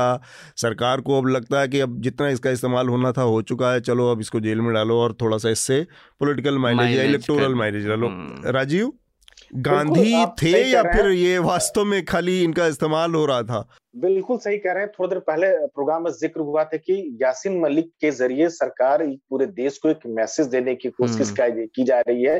कि अगर इस तरह की कोई हरकत करेगा खास तौर से एक खास समुदाय के लोग उनको नहीं बख्शा जाएगा। हम्म। एक संकेत जो मैसेज देने की कोशिश की जा रही है सबसे बड़ी बात यही है। इसके अलावा और कुछ नज़र नहीं आता है। आप यासिन मलिक की बात छोड़ दीजिए। पता नहीं बहुत से लोगों का नाम याद होगा कि नहीं होगा कूका परे जम्मू कश्मीर के विधायक हुआ करते थे कश्मीर से हाजंस के विधायक हुआ करते थे। हम्म। एक जमाने में वह भी एक बहुत बड़े आतंकी हुआ करते थे। लेकिन जब जम्मू कश्मीर में हालात सुधारने की बात आई सरकार की साथ देने की बात आई तो कुका परे की अगुवाई में बहुत सारे लोग भारत सरकार के साथ आए और उन्होंने आतंकों के खिलाफ एक बहुत लंबी लड़ाई लड़ी। बाद में उनको इस बात का अफसोस था, मेरे से कई बार मुझसे मुलाकात हुई कि सरकार को जिस तरह से मेरी मदद करनी चाहिए, जो वायदा किया गया था, वो नहीं किया गया। और उसका नतीजा ये हुआ कि आतंकियों ने कुका परे को मार दिया। हम्म। मैं हाजन के एमएलए की बात कर रहा हूँ, कुका, बहुत से लोगों को नहीं पता होगा। तो ऐसे कश्मीर के कई लोगों को लगता है, नेताओं को खासतौर से लगता है कि सरकार ने अपने फ़ायदे के लिए उसका इस्तेमाल किया और बाद में उसे छोड़ दिया गया, पॉलिटिकल फ़ायदे के लिए। मौजूदा सरकार की बस एक और एग्ज़ाम्पल आपको बताया जैसे पीडीपी के साथ जो बीजेपी का अलायंस था वहाँ पर, अगर आप गौर कीजिएगा, जो पीडीपी की कहीं ना कहीं पहले से संपत्ति रही है जो जो लोकल आउटफिट वहाँ पर है, उसको लेकर संपत्ति रही है। आपको याद होगा कि जो पीडीपी की उस समय चीफ हुआ करते थे ये महबूबा मुफ्ती जब भी आतंकियों का जनाजा निकलता था उसके बाद हमेशा वो कार्यक्रम में जाया करते थे। शुरू से उसके बाद भी जानने के बावजूद भी ने भी बीजेपी ने सत्ता के लिए पीडीपी के साथ अलायंस किया, किया। नेशनल कॉन्फ्रेंस के नेता उमर अब्दुल्ला के साथ अलायंस नहीं किया जिसका स्टैंड बहुत हद तक कह सकते हैं कि भारत सरकार के पक्ष में था। पूरी तरह से भारत प्रो इंडिया थे। तो हाँ, एक पॉलिटिकल फ़ायदे के लिए जो है इस्तेमाल करते हैं मैसेज देने की कोशिश की जा रही है। पूरे देश में जो चल रहा है बहुत कुछ एक संकेत देने की कोशिश की, की जा रही है। ज़मीन पर वो चीज़ें आपको नज़र नहीं आएगी लेकिन बस एक संकेत दिया जा रहा है अपना जो टारगेट है उसको अचीव करने की कोशिश की जा रही है। जी। बिल्कुल। शार्दुल आपको कुछ कहना है इस पर? एक दो छोटी बातें हम्म। और अधिकतर बात आपने कह ही दी है, मैंने पहले की तरह। जो सॉफ्ट टारगेट की बात राजीव कर रहे थे और मेघनाथ ने भी कही थी अगर मैं उसे दूसरे शब्दों में कहूँ तो अब उन लोगों को, उन आम लोगों को निशाना बनाया जा रहा है, क्योंकि वो महत्वपूर्ण सत्ता से जुड़े लोगों को नहीं बना पा रहे। तो भुक्तभोगी आम लोग हैं और उसके कारण दो अलग अलग नैरेटिव जो हैं, खासतौर से कश्मीर में जो हमें बिल्कुल साफ़ दो फाड़ दिखाई देती है, वो देश के और हिस्सों में भी होते हैं अलग अलग विषयों पे। उनमें एक दूसरे से शांतिपूर्ण रूप से एंगेज करने का कोई मंच नहीं बचा है आज की डेट में। हम्म। और जब तक शांतिपूर्ण बात नहीं होगी तो समाधान कैसे निकलेगा? मेघनाथ ने कहा कि बात करने का एवेन्यू नहीं है। हमने दो हफ़्ते पहले दो चार हफ़्ते पहले डिलिमिटेशन की बात की थी। Delimitation hmm. में भी कहीं कहीं ये दिखता है कि आपको कारण नहीं समझ आता कि भाई ये विधानसभा या लोकसभा ऐसे कैसे बनी या इसका डिलिमिटेशन किस हिसाब से हुआ। या जो आपको नॉमिनेट कर रहे हैं उन्हें कौन नॉमिनेट करेगा चौबीस लोगों को अगर केंद्र सरकार करेगी तो फिर वहाँ जो चुनाव होंगे उनका क्या मतलब रह जाता है हम्म। पिछले वर्ष जब हम बात कर रहे थे अतुल याद होगा आपको कि म्यूनिसिपल चुनावों को वो कह रहे हैं कि काउंसिलर सीधा केंद्र सरकार से बात कर पाएँगे हम्म। तो तब भी मैंने कहा था कि भाई आप स्थानीय राजनीति को फिर नगण्य बना रहे हैं हम्म। भाई राजनीति मोहल्ला स्तर से शुरू होके चलती है ना स्टेप बाय स्टेप अगर सीधा वो केंद्र से करेंगे तो राजनीति केवल सड़क और नाली बनाने का काम थोड़ी ही है। हम्म। वो रिप्रेजेंटेशन का भी है। तो बात सारी वही है कि केवल रा, राजनीतिक लाभ आप लीजिए आप राजनीति में इसीलिए आए हैं। लेकिन राजनीतिक लाभ आप जनता के लाभ से निकालिए ना। और पूरे देश में जो डॉग विस्लिंग चल रही है भड़काऊ भाषण केवल ऐसा तो नहीं है कि कश्मीर में ही दिए जा रहे हैं। लेकिन शार्दुल एक तरीके से मुझे लगता है आ, सरकार की मंशा कश्मीर को लेकर ये भी है ना कि 370 हटा के जो भी वो कर रहे हैं अभी वो सब लोगों के फ़ायदे के लिए ही हो रहा है। एसेंशियली वहाँ के लोगों के फ़ायदे के लिए हो रहा है और पूरे देश के फ़ायदे के लिए हो रहा है। मतलब उनका भी तो, तो वही पर्सपेक्टिव है, है। असल में थोड़ी उनके फ़ायदे के लिए हो रहा है। आप मुझे बताइए आप एक पर्सपेक्टिव पर्सपेक्टिव की बात हो गई यहाँ पे। एक एक छोटी सी बात और मैं कहना चाहूँगा कि जब 370 हटाया गया था तो उस समय तर्क ये दिया गया था दो तीन चीज़ें मोटे तौर पर तर्क दिया गया था। पहला तर्क ये दिया गया था कि जम्मू कश्मीर से आतंकवाद लगभग खत्म हो जाएगा काफ़ी कमर टूट जाएगी। हम्म। लेकिन क्या जम्मू कश्मीर में आतंकवाद की कमर टूट गई है? अगर आपको याद होगा उस समय के राज्यपाल जो थे उन्होंने कहा था सतपाल मलिक अगर मैं गलत नहीं हूँ हम्म, कि हम्म। पचास हज़ार नौकरी जनरेट की जाएगी। कहा गई पचास हज़ार नौकरी? क्या जम्मू कश्मीर के जाकर लोगों से पूछिए जो डेढ़ दो साल का फ़ेज़ रहा है कश्मीर में खास तौर से पूरे लोगों ने कर्फ्यू में गुजारे हैं। उनको घर से बाहर निकलने की इजाज़त नहीं थी। एक आप उन्हें घरों में कैद कर लिया बहुत से जगहों पर। आपने तो उन, उनको क्या संकेत देने की कोशिश की गई? जितने राजनीतिक नेता थे जो संवाद कायम करते जनता और सरकार के बीच में उनको आपने जेल के अंडर डाल दिया। जो चुने हुए प्रतिनिधि थे जो वहाँ के पूर्व मुख्यमंत्री थे फारूक अब्दुल्ला उन उनको भी काफ़ी हद तक अपने घर में नजरबंद करके रखा। तो संवाद आप बिना संवाद के हुए आप अगर ऊपर से थोपेंगे गन कल्चर को लेकर बंदूक के बलबूते पर सब कुछ लड़ाई जीत जाने की बात करें तो ये संभव नहीं है कश्मीर में हम्म। खासतौर से आज के जमाने की बात करें तो हम्म। लड़ाई ज़मीन में जब तक आप नहीं लोगों से बातचीत करेंगे उनको आप अपना नहीं समझेंगे कुछ नहीं हो सकता है। आप दिल्ली में बैठे भले दावा कर ले कि हमने कश्मीर जीत लिया है। बहुत सारे लोग हम लोग कश्मीर की बात करते हैं कि कश्मीर में तिरंगा फहरा लिया 370 कर, कर दिया। वो ऐसे लोग बातचीत करते हैं जो अम्बाला से आगे नहीं बढ़े हैं। आप एक बार कश्मीर जाइए देखिए वहाँ क्या हालात फिर बात कीजिए। वो वो वही वही ठीक बात है। आप छोड़िए एक प्रदेश को एक जहाँ पे इतना टोपोग्राफी अनुराधा हमें बता रही थी उस समय जोग्राफी टोपोग्राफी इतनी मुश्किल है आप छोड़ दीजिए उसे। आप एक ज़िले को डंडे के ज़ोर पे नहीं रोक सकते। हम्म। भाई जनता को आप हर किसी को कैसे पकड़ लेंगे? और फिर वो जनता जब कोई समाधान नहीं पाती अपनी परेशानियों का तो उसे जो मिलता है वो पकड़ लेती है। सही गलत फिर मायने नहीं रखता उसकी नज़र में एक और एक और अंतिम बात मैं ये कहना चाहूँगा यहाँ पर कि जम्मू कश्मीर में सबसे पहला हक जो है जो लोग वहाँ रह रहे उनका है। वो तय करेंगे। आप दिल्ली में बैठे नहीं तय करेंगे। Right. मेरे घर में क्या होगा क्या नहीं होगा पहला मैं तय करूँगा। तो आप बिना जब वहाँ के लोग जो रह रहे हैं चाहे कश्मीर की बात हो चाहे जम्मू की बात हो उनको विश्वास में लिए बगैर अगर फैसले करेंगे तो फैसले पूरी तरह से नहीं उतरेंगे। ये औंधे मुँह गिरेगा फैसला। तो कश्मीर के लोगों को जब तक आप विश्वास में नहीं लेंगे उनका दिल जब तक आप नहीं जीतेंगे तब तक दिल्ली नहीं कुछ कर सकता इसमें बहुत मेरा कम से कम एक बॉटम लाइन थी जो कि अटल बिहारी वाजपेयी के टाइम पे इसको बहुत ही आर्टिकुलेट तरीके से कहा गया था कि संविधान के दायरे में असीमित संभावनाएँ हैं कश्मीर के साथ हमें साथ रहने के और हम्म। कश्मीर के आपस में मिलने की लेकिन दिक्कत ये है कि आज जो लोग ज़्यादातर लोग जो सत्ता में बैठे हैं या जो उनके इन्फ्लुएंसर्स कहें उनकी बात, वो हर चीज़ को इतना ब्लैक एंड वाइट में देखते हैं कि उनके लिए बस ये है कि जो भी थोड़ा सा दाएँ बाएँ खासकर अगर वो एक समुदाय या मुसलमान है तो उसको सीधे वो देशद्रोही है या इस इस चश्मे से वो आइडेंटिफाई कर देता तो वो लोगों ने उस कोर जो कॉन्स्टिट्यूशन की जो कोर वैल्यू है कि वो उस देश के नागरिक हैं हम्म। उनको भी उतने ही प्रोटेस्ट का विरोध का और अधिकारों का हक है जितना बाकी लोगों को इस चीज़ को ही खारिज करने में लगे हुए हैं। तो एक ये बड़ी समस्या कश्मीर के साथ जो अभी आ रही है उसमें हम देख पाते हैं। इसके दूसरा जो पहलू है, हम लद्दाख की तरफ़ थोड़ा सा हमें उस पर भी बात करनी चाहिए। चाइना दूसरा पुल बना रहा है पेंगोंग से लेक पे।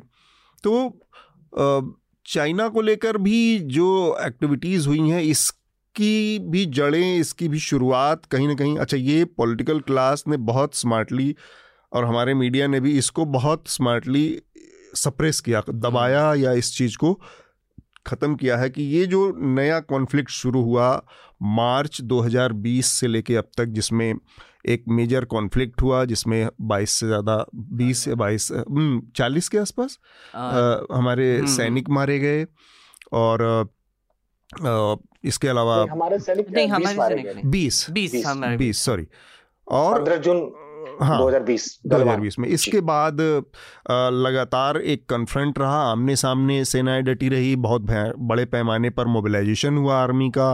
वो अभी भी जारी है वहाँ पर चाइना तब से कुछ जिन हिस्सों में कब्जा कर लिया है जहाँ पर जिन पॉइंट्स के ऊपर वहाँ पर पुल बनाए जा रहे हैं और दूसरा पुल बन रहा है ये थोड़ा सा क्लैरिफिकेशन चाहूँगा यहाँ पे अतुल कि आ, हम्म। मैंने दो तरीके के रिपोर्ट्स पढ़े एक हम्म। बोल रहा है कि आ, ये उनके ग्रीन जोन में है मतलब हम्म। ये जो पुल बन रहा है मतलब टेक्निकली हमारी टेरिटरी नहीं है लेकिन एक्सेस मिलेगा उनको इजी एक्सेस मिलेगा हमारे टेरिटरी के लिए तो ये राजीव बता पाएँगे ज़्यादा लेकिन जो हमारी जानकारी है वो ये है कि सिक्सटी टू वॉर के बाद जिस टेरिटरी को चाइना ने कब्जा किया था उस इलाके में बना रहा है तो कायदे से वो डिस्प्यूटेड जोन है अच्छा, जहाँ पर कुछ नहीं होता था अच्छा। लेकिन उस पर वो अब कंस्ट्रक्शन परमानेंट मतलब निर्माण चाइना कर था हाँ, पहले अब वो बना हाँ, रहे हैं हाँ. तो एक तो ये दूसरा ये कि नो मैंस लैंड नहीं था। नो मैंस लैंड नहीं, नहीं था, था अच्छा। वो बस लाइन ऑफ़ एक्चुअल कंट्रोल के अलावा जो डिस्प्यूटेड इलाका अक्साई चेन और लद्दाख में था उसकी बात होगी। थोड़ा सा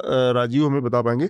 मैं जो जड़ की बात कर रहा हूँ जो संपर्क है उसके भी जो इस ताज़ा जो बवाल चाइना के साथ शुरू हुआ उसकी बात अगर देखें तो ये भी 370 का जो का जो एवोल्यूशन हुआ हम्म, जो हम्म, हम्म। हटाया है 2019 में उससे जुड़ा है। अगर आप देखें पार्लियामेंट में जो बयान है गृह मंत्री का और बहुत एग्रेसिव बयान है कि एक एक इंच हमारा है और हम अक्साई चीन लेंगे वो एक स्टेटेड स्टैंड रहा है। लेकिन उस बयान ने चीन को कहीं ना कहीं नाराज़ किया या चीन के साथ वो किया और उसके बाद उन्होंने दो बयान दिए। एक तो ये कि ये हमारा हिस्सा है और इसको हम लेंगे और दूसरा उन्होंने कहा कि इसके एक एक इंच पर हमको हम वापस लेंगे। जहाँ से ये फिर शुरू हुआ लेकिन इस चीज़ को कोई नहीं कहता कि जो शुरुआत हुई है उसके पीछे एक वो प्रोवोकेशन था। हाँ, हाँ, हाँ। आपने किया भी 370 से मुझे लगता है कि इस देश में बहुत सारे लोग एग्री होंगे कि 370 हट गया कोई बात नहीं लेकिन उसका जो तरीका होना चाहिए या उसमें जो चेस्ट थम्पिंग थे उसने एक नए विवाद को जन्म दिया, चाइना को अनवय किया या जो भी किया, और वहाँ से ये सारे विवाद शुरू हुए। और दिक्कत की बात यह है कि अगर आपने अनवय किया और ये सारी दिक्कत उसके बाद शुरू हुई है, जहाँ पर वो आपके हिस्से में घुस रहा है, आपके के मतलब जो, कि जो सेल्फ स्टीम है या आपका जो कॉन्फिडेंस है या आपका जो सम्मान है, उसको चोट भी पहुँचा रहा है तब आप उसको उस तरह से रिटेलिएट नहीं कर रहे हैं। ये हाँ। एक बड़ी हिस्सा है बड़ा हिस्सा इस पूरे विवाद का है राजीव? हाँ बिल्कुल सही कह रहे हैं। अब सरकार को लेकर अगर बात कीजिएगा तो चीन को लेकर जो हमारी नीति है दो एग्ज़ाम्पल आपको बताने की कोशिश करूँगा। जो चीज़ें बेहतर समझ में आई कि चीन को लेकर हमारी समझ और रणनीति या कूटनीति कह लीजिए क्या है? पहली बार प्रधानमंत्री अगर आपको ध्यान में होगा, ऑल पार्टी मीटिंग चीन को लेकर हुई थी और उसके बाद बयान देते हैं गलवान को लेकर। और जैसे प्रधानमंत्री बयान देते हैं, उसके दूसरे दिन जो है, एक रिटर्न स्टेटमेंट जारी किया जाता है कि नहीं, प्रधानमंत्री ने जो कहा, उसका मतलब कुछ और था और असली बात ये है आप ये समझने की कोशिश कीजिए। मतलब प्रधानमंत्री के बयान को करेक्शन करना पड़ रहा है। हम्म, हम्म, हम्म। बिल्कुल सही कह रहे हैं। उसके बाद रक्षा मंत्री जो है संसद में बयान देते हैं बॉर्डर डिस्प्यूट को लेकर चीन को लेकर पूर्वी लद्दाख को लेकर। उसके दूसरे दिन जो है एक रिटर्न स्टेटमेंट फिर से जारी किया जाता है लिखित बयान कि रक्षा मंत्री ने जो कहा वो तो है लेकिन उसका सही मतलब ये है। तो ये ये दो स्टेटमेंट को अगर आप समझे जो टॉप के जो दो स्टेटमेंट है जो प्रधानमंत्री और रक्षा मंत्री जब दो बार वो बात करते हैं उन्होंने कहा था कि समझ उन्होंने कहा था कि आ, हमारी कोई टेरिटरी कैप्चर नहीं हुई है एसेंशियली बिल्कुल राइट हाँ। ना कोई घुसा है ना कोई घुस घुसा हुआ हाँ। ना कोई घुसा है ना घुसा। बिल, बिल्कुल। तो आप इससे बहुत कुछ चीज़ें क्लियर हो रही है कि क्या जब ये कह रहे हैं कि हमारी एरिया में कोई नहीं घुसा हुआ है फिर हमारा जो स्टैंड है खासतौर से भारत का जो आधिकारिक स्टैंड ये है कि अप्रैल 2020 की पहले वाली स्थिति बहाल हो। ये हमारा डिमांड है। मतलब चीन जो है जो अप्रैल 2020 वाली स्थिति बहाल हो। इसका मतलब क्या निकलता है सीधे तौर पर कि क्या चीन जो है आगे आ गया है? हम्म। हम कम से कम नहीं मान रहे कि कोई अतिक्रमण नहीं हुआ है। तो अगर आगे नहीं आया मान रहे तो फिर आप क्या कह रहे हैं? कि अप्रैल 2000 यानी चीन जो आगे नहीं आ, आ गया है या फिर हमें आगे पेट्रोलिंग करने नहीं जाने दे रहा है तो हम इन चीज़ों को पहले एग्री नहीं कर रहे हैं। पहले इन चीज़ों को स्वीकार करना पड़ेगा कि अभी हालात क्या है स्थिति क्या है। जो होना था तो हो गया। उन्नीस सौ बासठ में जो होना था तो हो गया। जो अप्रैल 2020 वाली पहली स्थिति में उसको भी स्वीकार करना पड़ेगा कि चीन के सैनिक जो है सैन्य अभ्यास के बहाने उस इलाके में आए जो अमूनन आते, भारतीय सैनिक भी आते थे, लेकिन चीनी सैनिक पीछे नहीं हटे।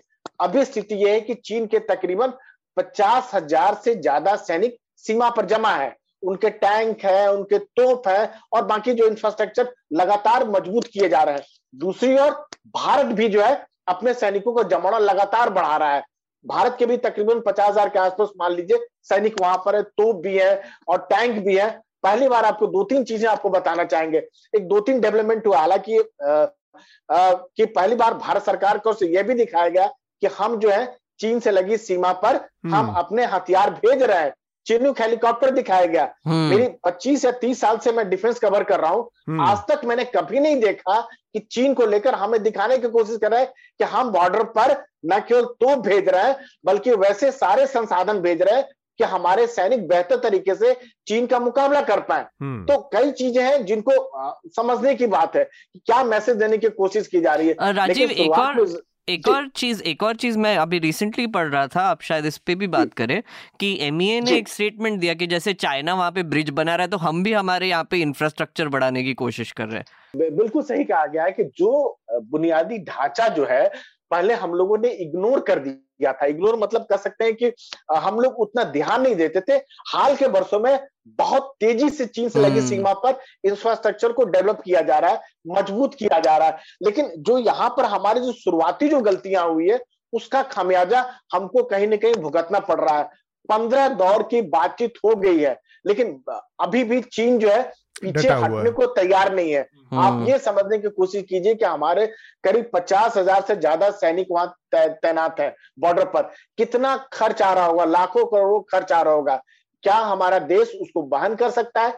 चीन जो आर्थिक महाशक्ति है वो तो झेल लेगा लेकिन हम कितना और कितना दिन तक झेल पाएँगे ये भी देखने की बात है। हम्म, तो हमें सच्चाई को स्वीकार कर हमें आगे बढ़ना होगा।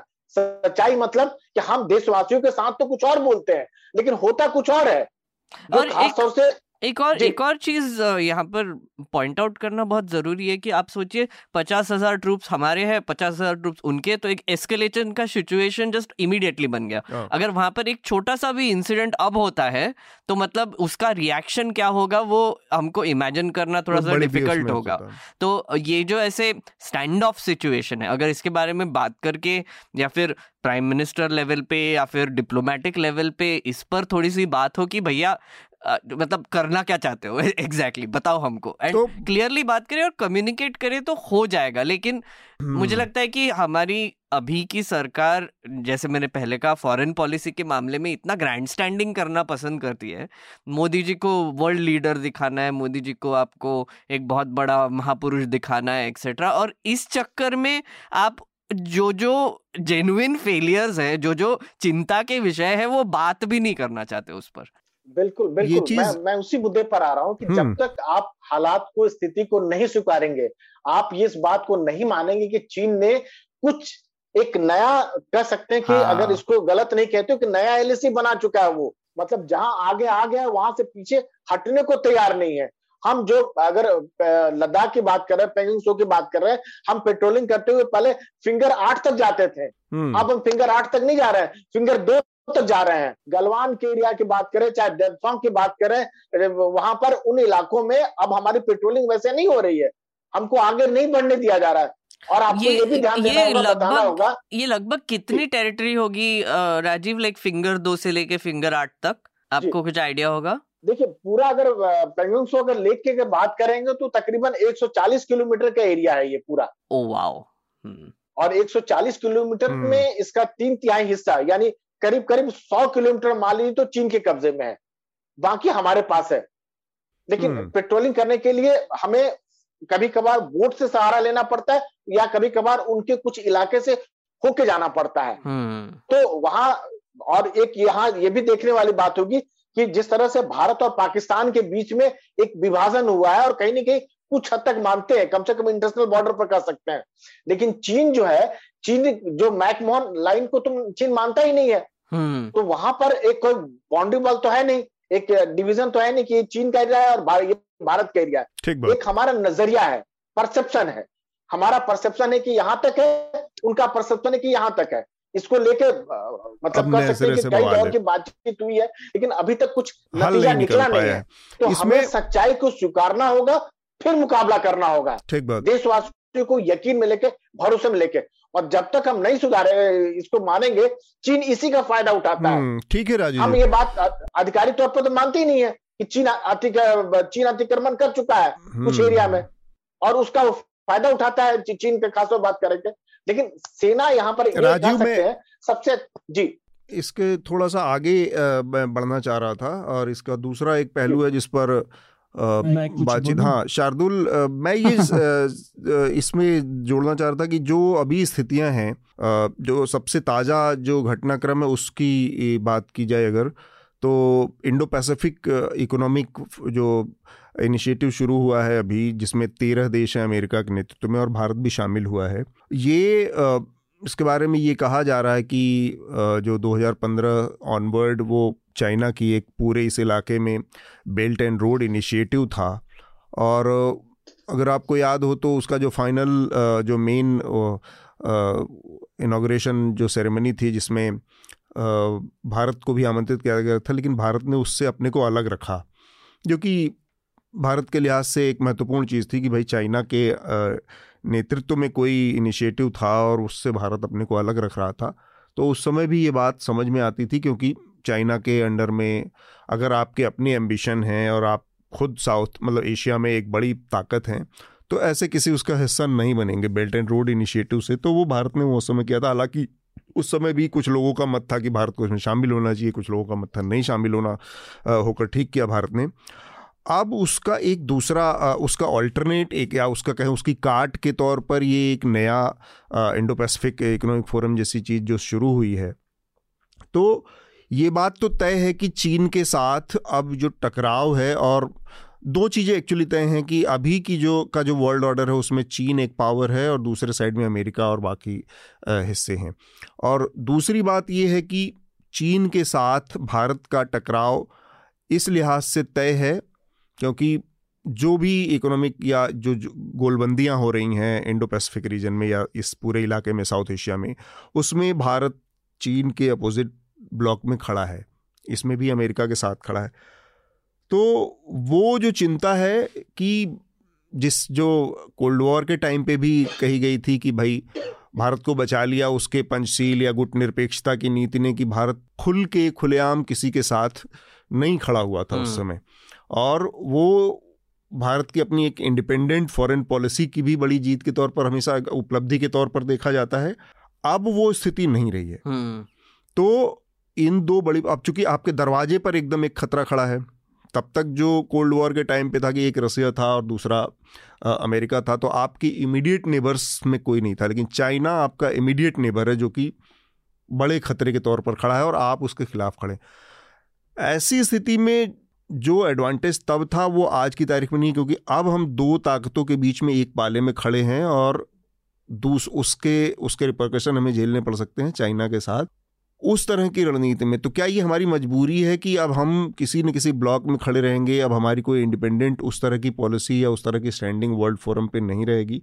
राजीव मेघनाथ और शार्दुल सबसे पहले मैं चाहता हूँ शार्दुल आप अपनी बात रखें और मेघनाथ देखिए मैं आपके पॉइंट पे आऊँगा लेकिन पहले जो बातें हुई उसमें कई चीज़ें। पहला कि बैंक से प्रोवोकेशन नहीं मानता जो गृह मंत्री ने बयान दिया था भारत की आधिकारिक स्थिति रही है और उनकी बोलने की टोन का अंतरराष्ट्रीय मामलों में कोई फ़र्क नहीं पड़ता।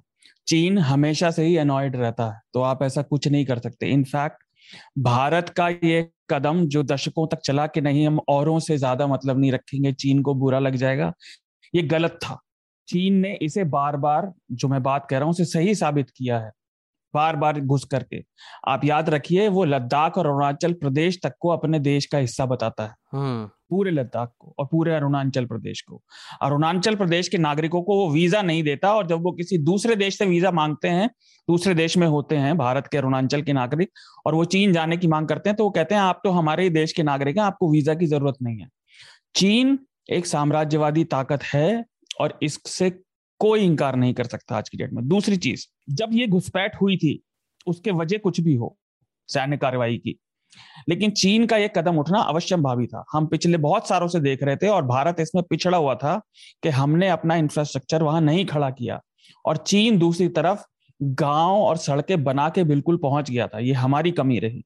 अब भारत और चीन की को लेकर जो नीति बहुत थी ना पहले, जैसे मैंने कहा, वो भटकी हुई थी। चीन पीछे हटने को तैयार नहीं है, क्योंकि मैंने आपको याद हो, मैंने कहा था कि आप जितने भी चीन के किसी भी देश से देखें, जब भी उनके मतभेद होते हैं और इस तरह की कोई भी कार्यवाही होती है, चाहे वो इकोनॉमिक हो या सैन्य हो, चाहे वो साउथ चाइना सी में हो जापान के साथ हो वियतनाम के साथ हो, किसी के भी साथ हो ताइवान के साथ हो तो वो कभी भी लूजिंग फेस पे पीछे नहीं हटता, वो एक विनिंग फेस पे पीछे हटता है। यहाँ पे उसे जो विनिंग फेस चाहिए, वो हम दे नहीं सकते, क्योंकि वो टेरिटरी है। उसके राजनीतिक कारण भी हैं, जैसा आपने कहा, लेकिन उसके सामरिक कारण भी हैं। भारत की जो शुरुआती गलतियों की आपने बात की, वो शुरुआती गलतियाँ रही, लेकिन ये मैं मानता हूँ और अधिकतर विदेश नीति के लोग इसे मानेंगे कि चीन के खिलाफ जो भारत ने कदम उठाए हैं, जो अब वो अलायंस बना रहा है, वो सही है और इस एक काम को कम से कम भारत सरकार ठीक से कर रही है। आधिकारिक तौर पर जो घोषणा की बात है, वो इसलिए नहीं की क्योंकि इसके डिप्लोमेटिक कारण भी हैं। जितनी बातचीत हुई है, वो सेना अध्यक्षों के या सेना के रिप्रेजेंटेटिव्स के कमांडिंग ऑफिसर्स के स्तर पर हुई है। क्योंकि आप एक बार घोषणा अगर आधिकारिक राजनीतिक कर देंगे तो चीन उसका फ़ायदा ज़रूर उठाएगा। आप याद रखिए, कोई देश ताइवान का नाम भी ले लेता है, मूवी प्रमोशन तक में भी तो चीन उसे बंद कर देता है। मतलब अगर हम मार्वल की बात करें, डॉक्टर स्ट्रेंज में तिब्बतन मॉन्क था वो, उसको नेपाली दिखाना पड़ा उन्हें, क्योंकि उन्हें पिक्चर चीन में रिलीज़ करनी थी। तो चीन एक थोड़ी अलग टेढ़ी खीर है बाकी देशों से। अब जो आपने बात कही देखिए एक सेकेंड बस मैं इसमें एक चीज़ एक इंटरवेंशन में करना चाह रहा हूँ उसके बाद आप अपनी इस बात को चाइना लद्दाख से लेकर और तमाम हिस्सों को जो अपनी टेरिटरी में दिखाता है ये कोई नई बात नहीं है ये तो बहुत हम्म। पहले से दिखाता है। हम्म, हम्म, नई बात ये है कि जो हमारा स्टैंड रहा 370 के बाद उसके बाद ये अग्रेशन चाइना का दिखा। इससे बाद अगर आप देखें 62 ऑनवर्ड एक गोली नहीं चली है।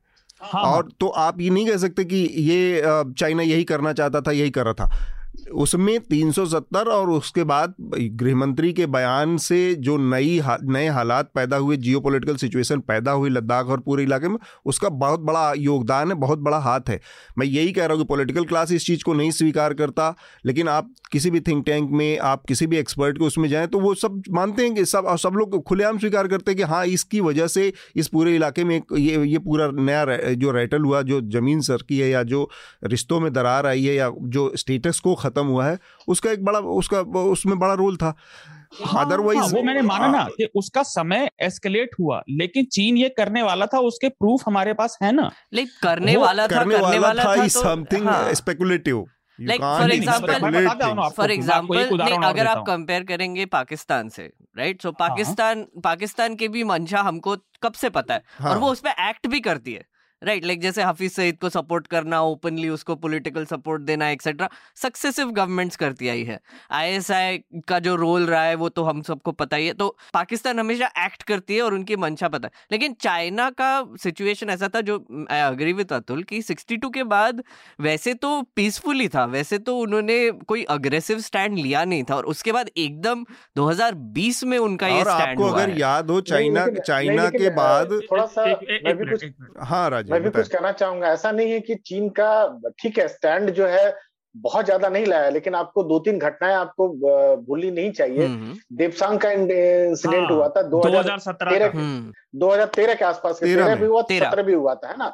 जो हाँ। आके बैठ गया था फिर बाद में बड़ी मुश्किल से वापस गया, गया था। आपको हाँ। डेमचोक की बात नहीं भूलनी चाहिए जो डेमचोक में जो तनाव जो बहुत लंबा खींचा था तो चीन लेकिन जो प्रोवोकेशन जो 370 के बाद हुआ है वो ज़्यादा बड़ा है। हम्म, आपको ये देखना हम्म, होगा। हम्म, पहले कम से कम पचास हज़ार सैनिक नहीं आ रहा पचास हज़ार नंबर में मत देखिए।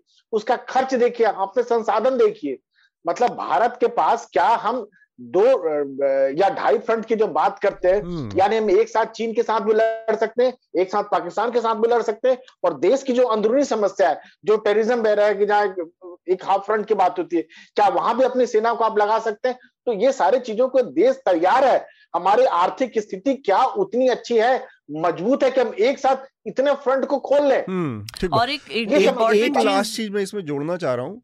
आप जब ये बात कहते हैं कि हमने बहुत देर कर दी और चीन बहुत इंफ्रास्ट्रक्चर बढ़ा रहा था और हमने ये नहीं तब आप एक एक ग्राउंड रियलिटी से पूरी तरह कटे रहते हैं कि हम्म। आपकी अपनी आर्थिक स्थिति क्या है और आपकी अपनी उस आर्थिक में आपके प्लेट में जो खाना है उसमें आपकी प्रायोरिटी क्या है। आप लोगों का पेट भरेंगे कि आप बॉर्डर इंफ्रास्ट्रक्चर को डेवलप करेंगे, कि आप आर्मी का इंफ्रास्ट्रक्चर बढ़ाएँगे तो अल्टीमेटली एक देश के पास जितना, जितने संसाधन उसमें आपको प्रायोरिटी तय करनी होती है। आप जहाँ से बात कर रहे हैं, वहाँ ऐसा लग रहा है कि चाइना और भारत कोई बराबरी के देश थे और चाइना अपना काम करता रहा और हम अपना पैसा बक्से में भर के उसके ऊपर बैठ के सो रहे थे। ऐसी स्थिति नहीं है। मैं ये नहीं कह रहा नहीं नहीं यही ये, मतलब इससे यही आता है। एक और बात बता दें कि हमारे यहाँ जो इंफ्रास्ट्रक्चर जो तैयार किया जाता है खासतौर से बॉर्डर एरिया में वो तो बहुत मुश्किल काम है। हम्म। मतलब 20-25 साल पहले ये सोच हुआ करती थी सेना के खासतौर से बात कर रहा हूँ उनके चीफ उनसे कहा करते थे कि हम लोग ये मान के चलते थे कि अगर हमने बॉर्डर पर इंफ्रास्ट्रक्चर को बेहतर कर दिया रोड बना दिया तो कहीं ऐसा ना हो कि चीनी सैनिक सीधे चले आए, वापस चले आए। हम उतना डिफेंड जब कर पा रहे हैं किसी दिन में और ये जियोपॉलिटिकल स्ट्रेटजी रही है बहुत लंबे समय तक कि ये जो डिफ़िकल्ट टेरेन है ये ऑटोमेटिकली आपके लिए एक डिफेंस जोन का काम करती थी हम्म, हम्म। कि वहाँ से कोई आ ही नहीं सकता था क्योंकि वहाँ से आना जाना इतना दुर्गम रास्ते दुर्गम पहाड़ियाँ थी उसको क्रॉस करना बहुत मुश्किल राजीव आप ही की बात को थोड़ा आगे बढ़ाए तो हमको पता है कि चाइना का जो इंफ्रास्ट्रक्चर बनाने का जो गति है और जो क्वालिटी है वो हमसे कई गुना ज़्यादा है।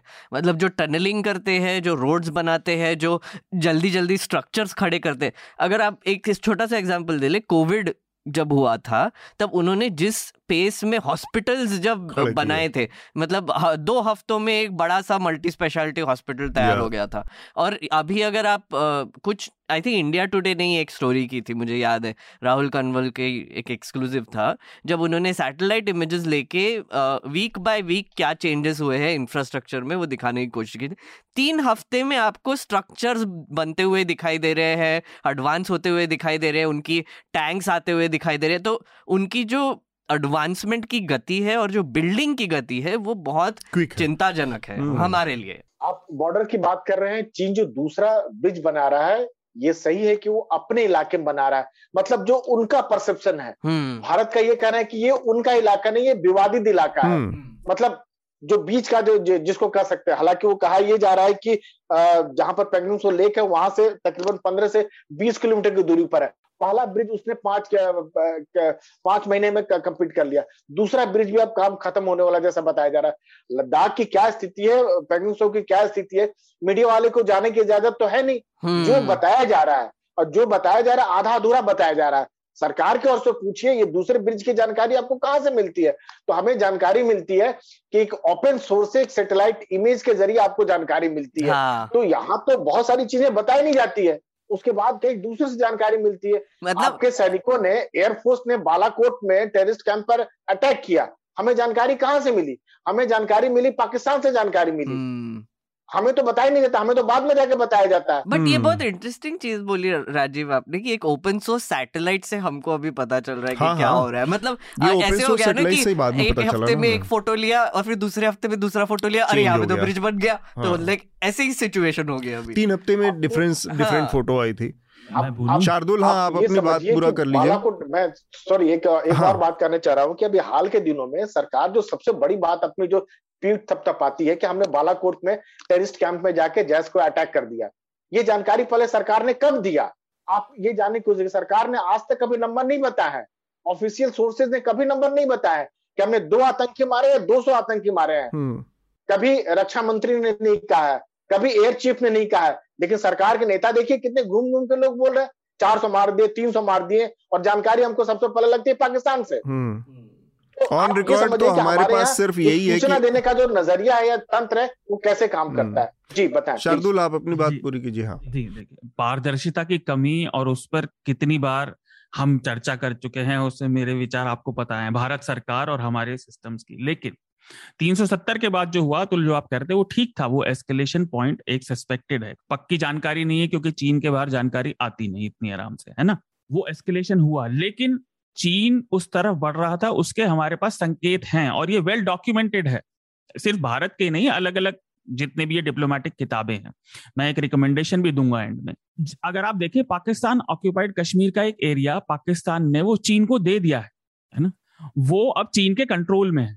चीन हमें घेर भी रहा था। उसका पार्ट उसका वियतनाम भी था। हमने श्रीलंका की बात की थी और उसका कारण ये है कि चीन की सोच अलग तरह से चलती है। अभी अभी इससे थोड़ी सी अलग बात है पर आपको समझ आएगी कि चीन में सर्वे हुआ उनकी पसंद के देशों का। तो भारत अमेरिका जापान ऑस्ट्रेलिया ये उनके जनता में भी सबसे ज़्यादा घृणा किए जाने वाले देश हैं सांस्कृतिक तौर पे लोगों के तौर पर। उनके साथ सब, सबसे ज़्यादा पसंद के देश हैं रशिया पाकिस्तान नॉर्थ कोरिया। हाँ ये ठीक बात है शार्दुल लेकिन अगर मैं, आप मैं अगर भारत में आप इस तरह के सर्वे करवाएँगे ना तो भारत में भी यही सर्वे हाँ, में चाइना सबसे घृणित देश के तौर पे सामने आएगा। तो ये हमारे मूल सोच में राजनीतिक लोगों के तो उसका अंतर है। अब मैं क्यों कह रहा हूँ कि चीन ऐसा करने वाला था? क्योंकि चीन उसके सबूत हमें देता रहा है। जैसे अभी राजीव ने एग्ज़ाम्पल दिया 2017 का सिक्किम का 2013 का।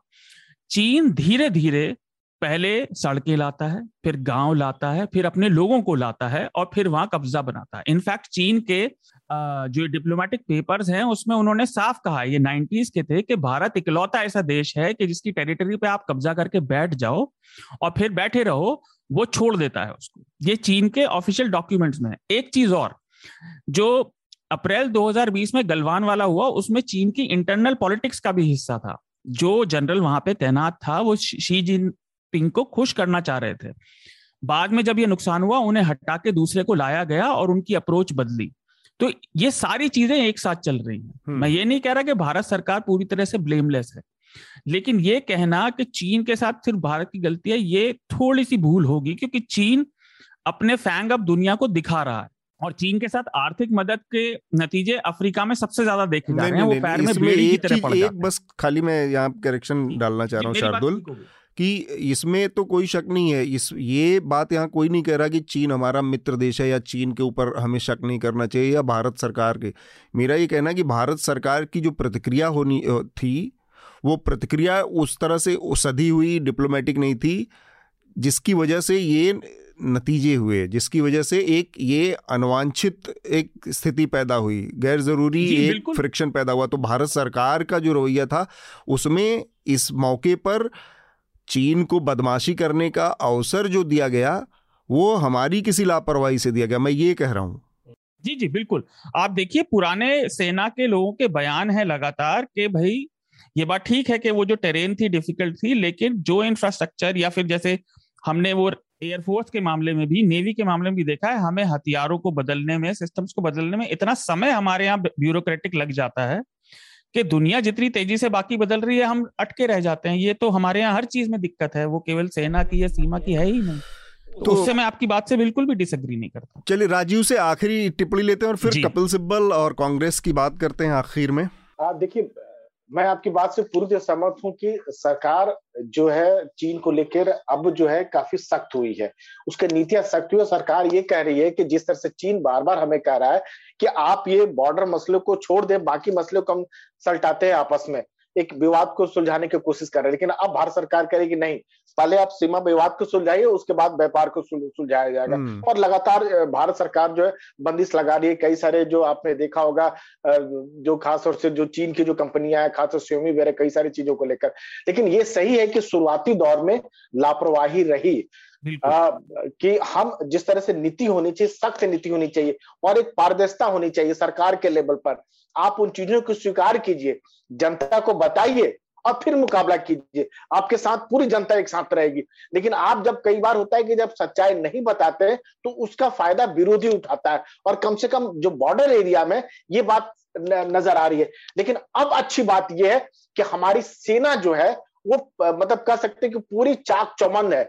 ना केवल वहाँ पर घेरने की कोशिश की जा रही है जमीनी स्तर पर, बल्कि एयरफोर्स जिसके जो राफेल वेरा जो नए एयरक्राफ्ट है वो लगातार चौकसी कर रहे हैं। एलसीए भी चौकसी कर रही है। दूसरी तरफ़ नौसेना के ज़रिए भी चीन की घेराबंदी की जा रही है। जो हम्म। क्वाड के देश है चाहे जापान हो चाहे अमेरिका हो चाहे ऑस्ट्रेलिया हो।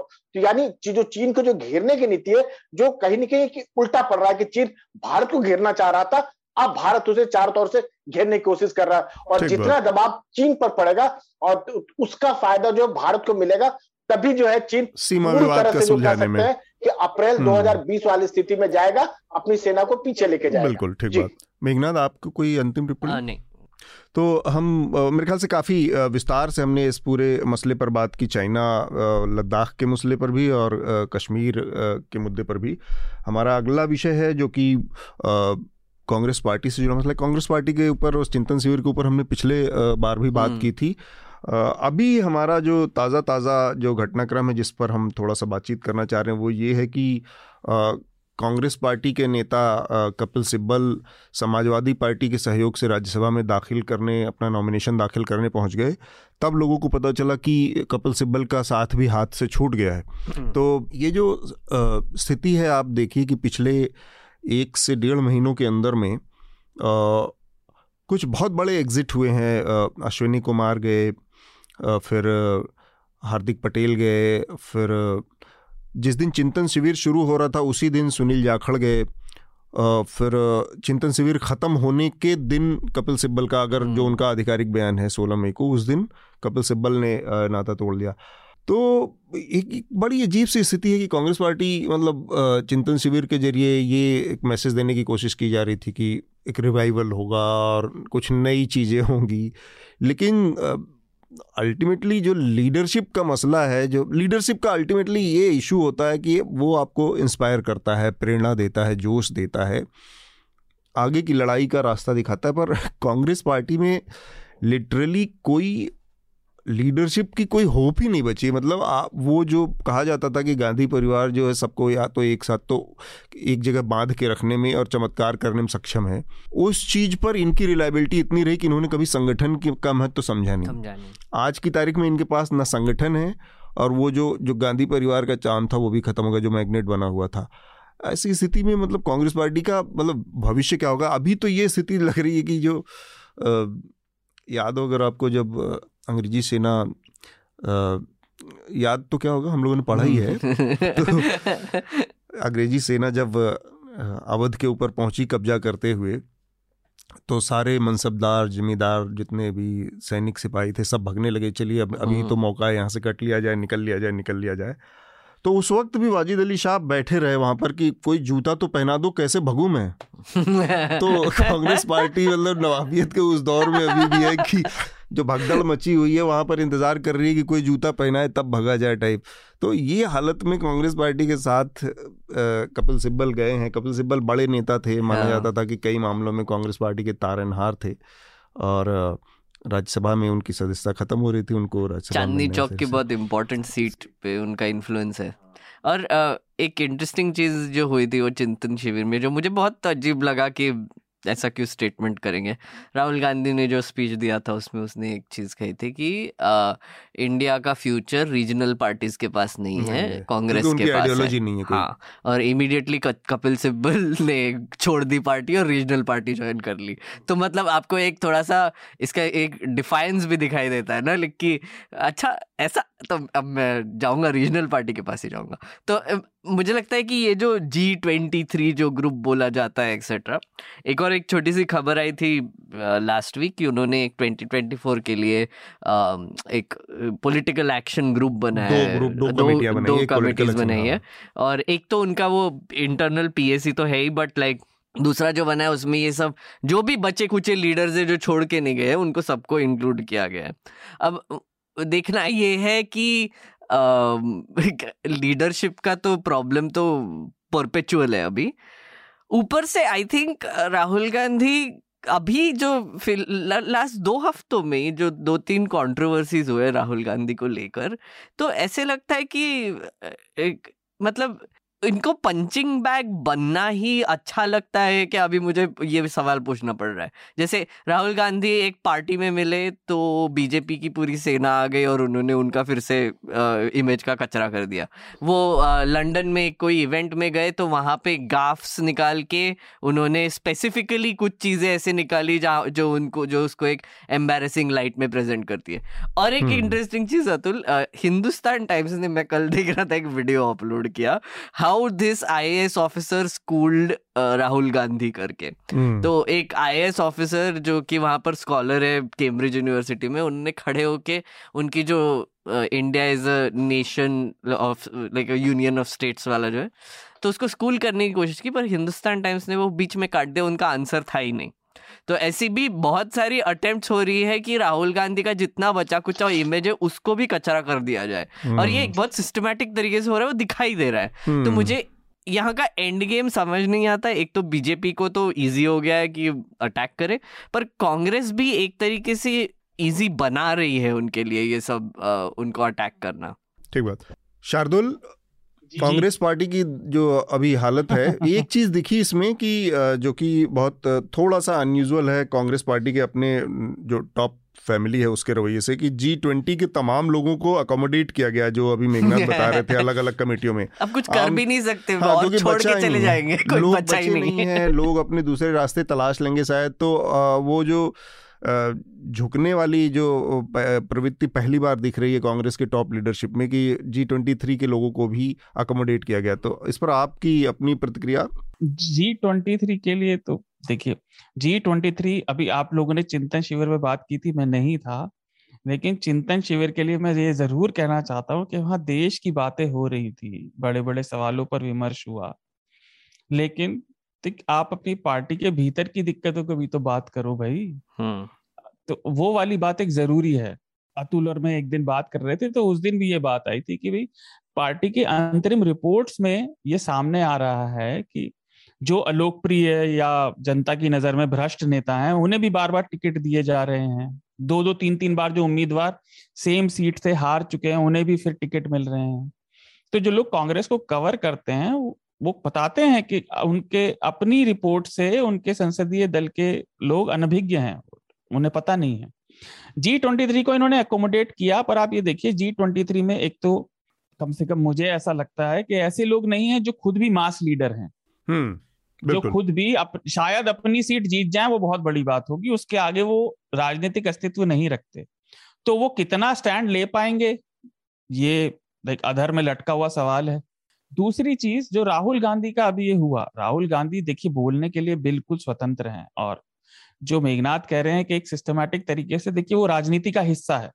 हर दल दूसरे नेता के लिए ऐसा ही करता है, चाहे वो कोई भी दल, दूसरे को वो जितना डिस्क्रेडिट करने की कोशिश करते हैं वो ज़रूर करेंगे।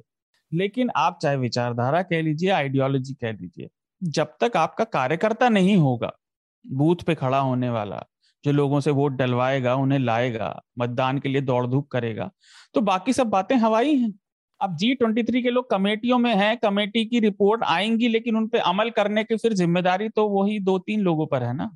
ए के एंटनी कमेटी की रिपोर्ट आई थी 2014 के बाद। उसमें क्या हुआ? कुछ नहीं हुआ। क्या कहा जाए इस पे तो हम बात भी इतनी बार कर चुके हैं फिर लोग कहते हैं कि आप कांग्रेस को ज़्यादा कहते हैं। हम्म। और क्या कहा जाए? गांधी परिवार जब तक यह नहीं हाँ, बस इसमें एक चीज़ है एक बहुत मज़ेदार ट्वीट हाँ. था मैंने पढ़ा था कि इस कंट्री में दो टाइप के लोग बहुत ज़्यादा है।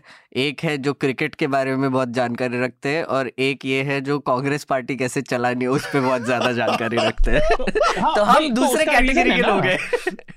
भाई हिंदुस्तान में राजनीति सब जानते हैं थोड़ी बहुत तो। आप चले जाओ किसी भी स्टेट में लोग आपको राजनीति बता देंगे। इसमें बस मेरा एक समझ पा रहे कि सबसे पुरानी पार्टी ये चीज़ समझ क्यों नहीं पा रही? इसमें मेरा एक बस वो है पॉइंट इसमें कि राहुल गांधी किसी भी अन्य नेता के मुकाबले संघ परिवार के या संघ परिवार छोड़िए जो भारतीय जनता पार्टी की अपनी पूरी मशीनरी है डर्टी टिक डिपार्टमेंट कहिए या प्रोपेगेंडा मशीनरी वो अकेला नेता है जो सबसे ज़्यादा निशाने पर रहा है कैरेक्टर असेसिनेशन के हम्म, मामले में एब्सोल्युटली ये इस हाँ। बात को मानना पड़ेगा इस तरह से किसी भी नेता का मतलब न भूतो न भविष्यति टाइप मामला है नेताओं के ऊपर आरोप प्रत्यारोप लगते रहे लेकिन राहुल गांधी के साथ जिस तरह का है और उसकी एक वजह है हाँ। और बहुत वैलिड वजह है वजह ये है कि कम से कम राहुल गांधी को लेकर अभी तक आ, पूरे देश में लालू यादव को छोड़ दिया जाए साउथ की कुछ पार्टियों को छोड़ दिया तो आरएसएस पर अटैक करने के मामले में कम से कम या आरएसएस से लड़ने के मामले में राहुल गांधी ने कोई कॉम्प्रोमाइज नहीं किया है। हम्म। अकेला लीडर है सारे लोग कॉम्प्रोमाइज हो गए सारी रीजनल पार्टियाँ कॉम्प्रोमाइज हो गई हैं आज की तारीख में। उत्तर प्रदेश से लेके बिहार से लेके हर जगह जहाँ पे भी रीजनल पार्टियों का जो भी उदय था आरएसएस के मामले में सारे दल कॉम्प्रोमाइज हैं। इक्का दुक्का लोग हैं जो लोग हैं वो लोग उनके साथ जो हो रहा है वो भी दिख रहा है कि लालू यादव के साथ नए नए केसेस दर्ज करके उनको जेल में भेजा जा रहा है। जो लोग आरएसएस से टकरा रहे हैं। ममता बनर्जी। ममता बनर्जी चूँकि पावर में तो ये चीज़ राहुल गांधी के साथ भी राहुल गांधी ने इस पर कम से कम अनकम्प्रोमाइजिंग स्टैंड लगातार लिया है और उसकी वो कीमत चुका रहे हैं। उनके अंदर लीडरशिप की क्षमता है या नहीं है वो एकदम डिफरेंट डिबेट है। हाँ हाँ। वो मैं यही कहने वाला था कि देखिए वो उनका स्टैंड बिल्कुल ठीक है लेकिन उनका जितना भी ये पूरी जो मशीनरी है भाजपा और उससे जुड़ी हुई संघ परिवार की उसके खिलाफ स्टैंड वो आधा है ना हम्म। क्योंकि सिर्फ़ ये एक ऐसी मशीनरी है आप हम अच्छे से जानते हैं जो भी ग्राउंड पे रहे हैं जिन्होंने थोड़ा सा भी छोटे टाउन में समय बिताया है कि केवल बात करने से वो मशीनरी का आप कुछ बिगाड़ नहीं पाएँगे आपको उसके लिए लोग खड़े करने पड़ेंगे नीचे तक। बिल्कुल। आपको आपको एक काउंटर एक एक एक मिनट जब 2004 में उनकी सरकार आई थी तो राहुल गांधी ने क्या कहा था कि मैं सरकार में ज़िम्मेदारी ना लेके संगठन खड़ा करूँगा। हम्म। ये मैं राहुल गांधी के खिलाफ नहीं कर रहा मैं कांग्रेस के लिए कह रहा हूँ। कांग्रेस ने कहा था कि वो संगठन पे काम करेंगे। लेकिन दस साल में वो हुआ नहीं। और उसका खमिया ये ज़्यादा खमियाजा उस चीज़ का है लोग 20 परसेंट वोट की बात करते हैं 20 परसेंट के आसपास 2019 के चुनाव में पर वो भूल जाते हैं कि जो अभी विधानसभा चुनाव हुए हैं आप देखिए उत्तर प्रदेश में उनका वोट ढाई परसेंट के आसपास रह गया। हम्म। तो आने वाले लोकसभा चुनाव में अगर ये नहीं बदला इन्होंने ऑन ग्राउंड काम शुरू नहीं किया तो वो और गिर जाएगा। ठीक बात है। तो समय भी हो गया है मेरे ख्याल से हम रिकमेंडेशन की प्रक्रिया शुरू करते हैं। राजीव हमसे कट गए हैं राजीव से संपर्क नहीं हो पा रहा है लग रहा है इंटरनेट उनका कुछ प्रॉब्लम आ रही है तो सबसे पहले शार्दुल, आप अपना रिकमेंडेशन दे दीजिए हमारे श्रोताओं को। जी, मैं तीन रिकमेंडेशन दूँगा। पहला, फिर से एक बार वेरिटेशियम का एक वीडियो है। वेरिटेशियम साइंस से बेस्ड यूट्यूब पर चैनल है और उसका टाइटल है the man who accidentally killed the most people in history इतिहास में जिस व्यक्ति ने सबसे ज़्यादा लोगों को मार दिया, गलती से आविष्कारक था। वो वीडियो देखिए और देखिए, कई बार साइंस से भी गलती ऐसी हो जाती है कि फिर संभाले नहीं संभलती। दूसरा वाइस की वाइस न्यूज़ की एक डॉक्यूमेंट्री है छोटी सी साउथ कोरियाज अनटचेबल फैमिलीज़ दक्षिण दक्षिण कोरिया में किस तरह से जैसे भारत में भी हम जानते हैं कई परिवारों को बिज़नेस के साउथ कोरिया में भी उन्हें शैबॉल कहते हैं। कुछ ऐसे फैमिलीज़ बन गई हैं जिनके हाथ में सब कुछ है अर्थव्यवस्था का। तो वो तीसरा आ, मैंने एक इंटरव्यू किया था ए एस भसीन जी का आ, चीन और भारत के संबंधों पे उन्होंने किताब लिखी थी नेहरू तिब्बत और चाइना। तो वो किताब और अगर हो सके तो न्यूज़ लॉन्ड्री पर वो इंटरव्यू देखिए। आपको पता चलेगा कि ऐतिहासिक तौर पे और ये किताब में उनका नरेशन आज़ादी से पहले से शुरू होता है तिब्बत के लिए नेगोशिएशन से। हम्म। और अभी तक आता है वो बहुत डिटेल्ड किताब है उसमें भारत के आर्काइव्स के सब चीज़ें हैं ऑन रिकॉर्ड सारी चीज़ें हैं। हम्म। आपको समझ आएगा कि पारंपरिक और लंबे समय तक भारत की क्या क्या गलतियाँ रही। ठीक बात। मेघनाथ आपका रिकमेंडेशन मे, मेरा पहला रिकमेंडेशन है प्रताप भानु मेहता ने यासीन मलिक पे एक कॉलम लिखा है इंडियन एक्सप्रेस में। तो आप वो ज़रूर पढ़िए बिकॉज़ वो कॉन्टेक्स्ट में बताएँगे मैं जो कह रहा था कि कैसे एक आइकॉन की तरह अब यासीन मालिक को देखा जाएगा और कैसे डेंजरस हो सकता है। uh, उसके बारे में एक काफ़ी अच्छा न्यूआंस्ड ओपिनियन है वो। है हम्म। एक मूवी रेकमेंड करूँगा ताहान अगर आपने देखा आपने देखा है? तो, नहीं, नहीं, नहीं, एक बच्चे की कहानी है कश्मीर में उसके एक मनी एक मनी लेंडर उसका एक पेट डोंकी जो है वो लेके भाग जा मतलब वो लेके जाता है। तो ये एक क्रॉस अक्रॉस कश्मीर एक छोटी सी एक जर्नी टाइप करता है उसके पीछे जाने की कि मेरा बिरबल वापस दे दो। और कैसे उसका एक टेररिस्ट के साथ एनकाउंटर होता है और उसके बाद क्या होता है उस पर एक बहुत ही बहुत ही अच्छी एक फ़िल्म है मैं वो रेकमेंड करूँगा हम्म। और तीसरा एक गेम रेकमेंड करूँगा पिछले हफ़्ते ही रिलीज़ हुआ है वी राइजिंग अगर आप खेल नहीं रहे होंगे तो ज़रूर खेलिए ये एक बहुत ही प्रॉमिसिंग गेम लग रहा है अभी काफ़ी स्ट्रीमर्स भी खेल रहे हैं इसको इसका प्लॉट ये है अतुल कि आप एक वैम्पायर हो और हम्म। आपको ह्यूमंस ने भगा दिया है उनके लैंड से। अब आप धीरे धीरे वो लैंड रिक्लेम करने की कोशिश कर रहे हो। oh. तो वी राइजिंग नाम का गेम है ज़रूर ट्राई कीजिए। अर्ली एक्सेस में। तो राजीव हमसे कट गए हैं उनका रिकमेंडेशन हम आपको नहीं दे पा रहे हैं। देखेंगे कोशिश करेंगे अगर उनसे बातचीत होती है फ़ोन पे और उनका रिकमेंडेशन हम जोड़ेंगे तो आपको हमारे पॉडकास्ट की जो कॉपी होगी वहाँ पर उनका रिकमेंडेशन हम मेंशन कर देंगे। मेरा रिकमेंडेशन है दो रिकमेंडेशन है मेरे। एक तो इधर बीच में इतने सारे ऐतिहासिक जो इमारतें थी जो विरासतें हैं जो मोनूमेंट्स हैं उनको खोदने की तोड़ने फोड़ने की ताजमहल से लेके ताज जामा मस्जिद और कुतुब मीनार तक इतनी सारी चीज़ें हुई लाल किले तक की बात की गई। तो मैं थोड़ा सा इतिहास अचानक से की तरफ़ बढ़ा पिछले हफ़्ते मैं पढ़ता रहा।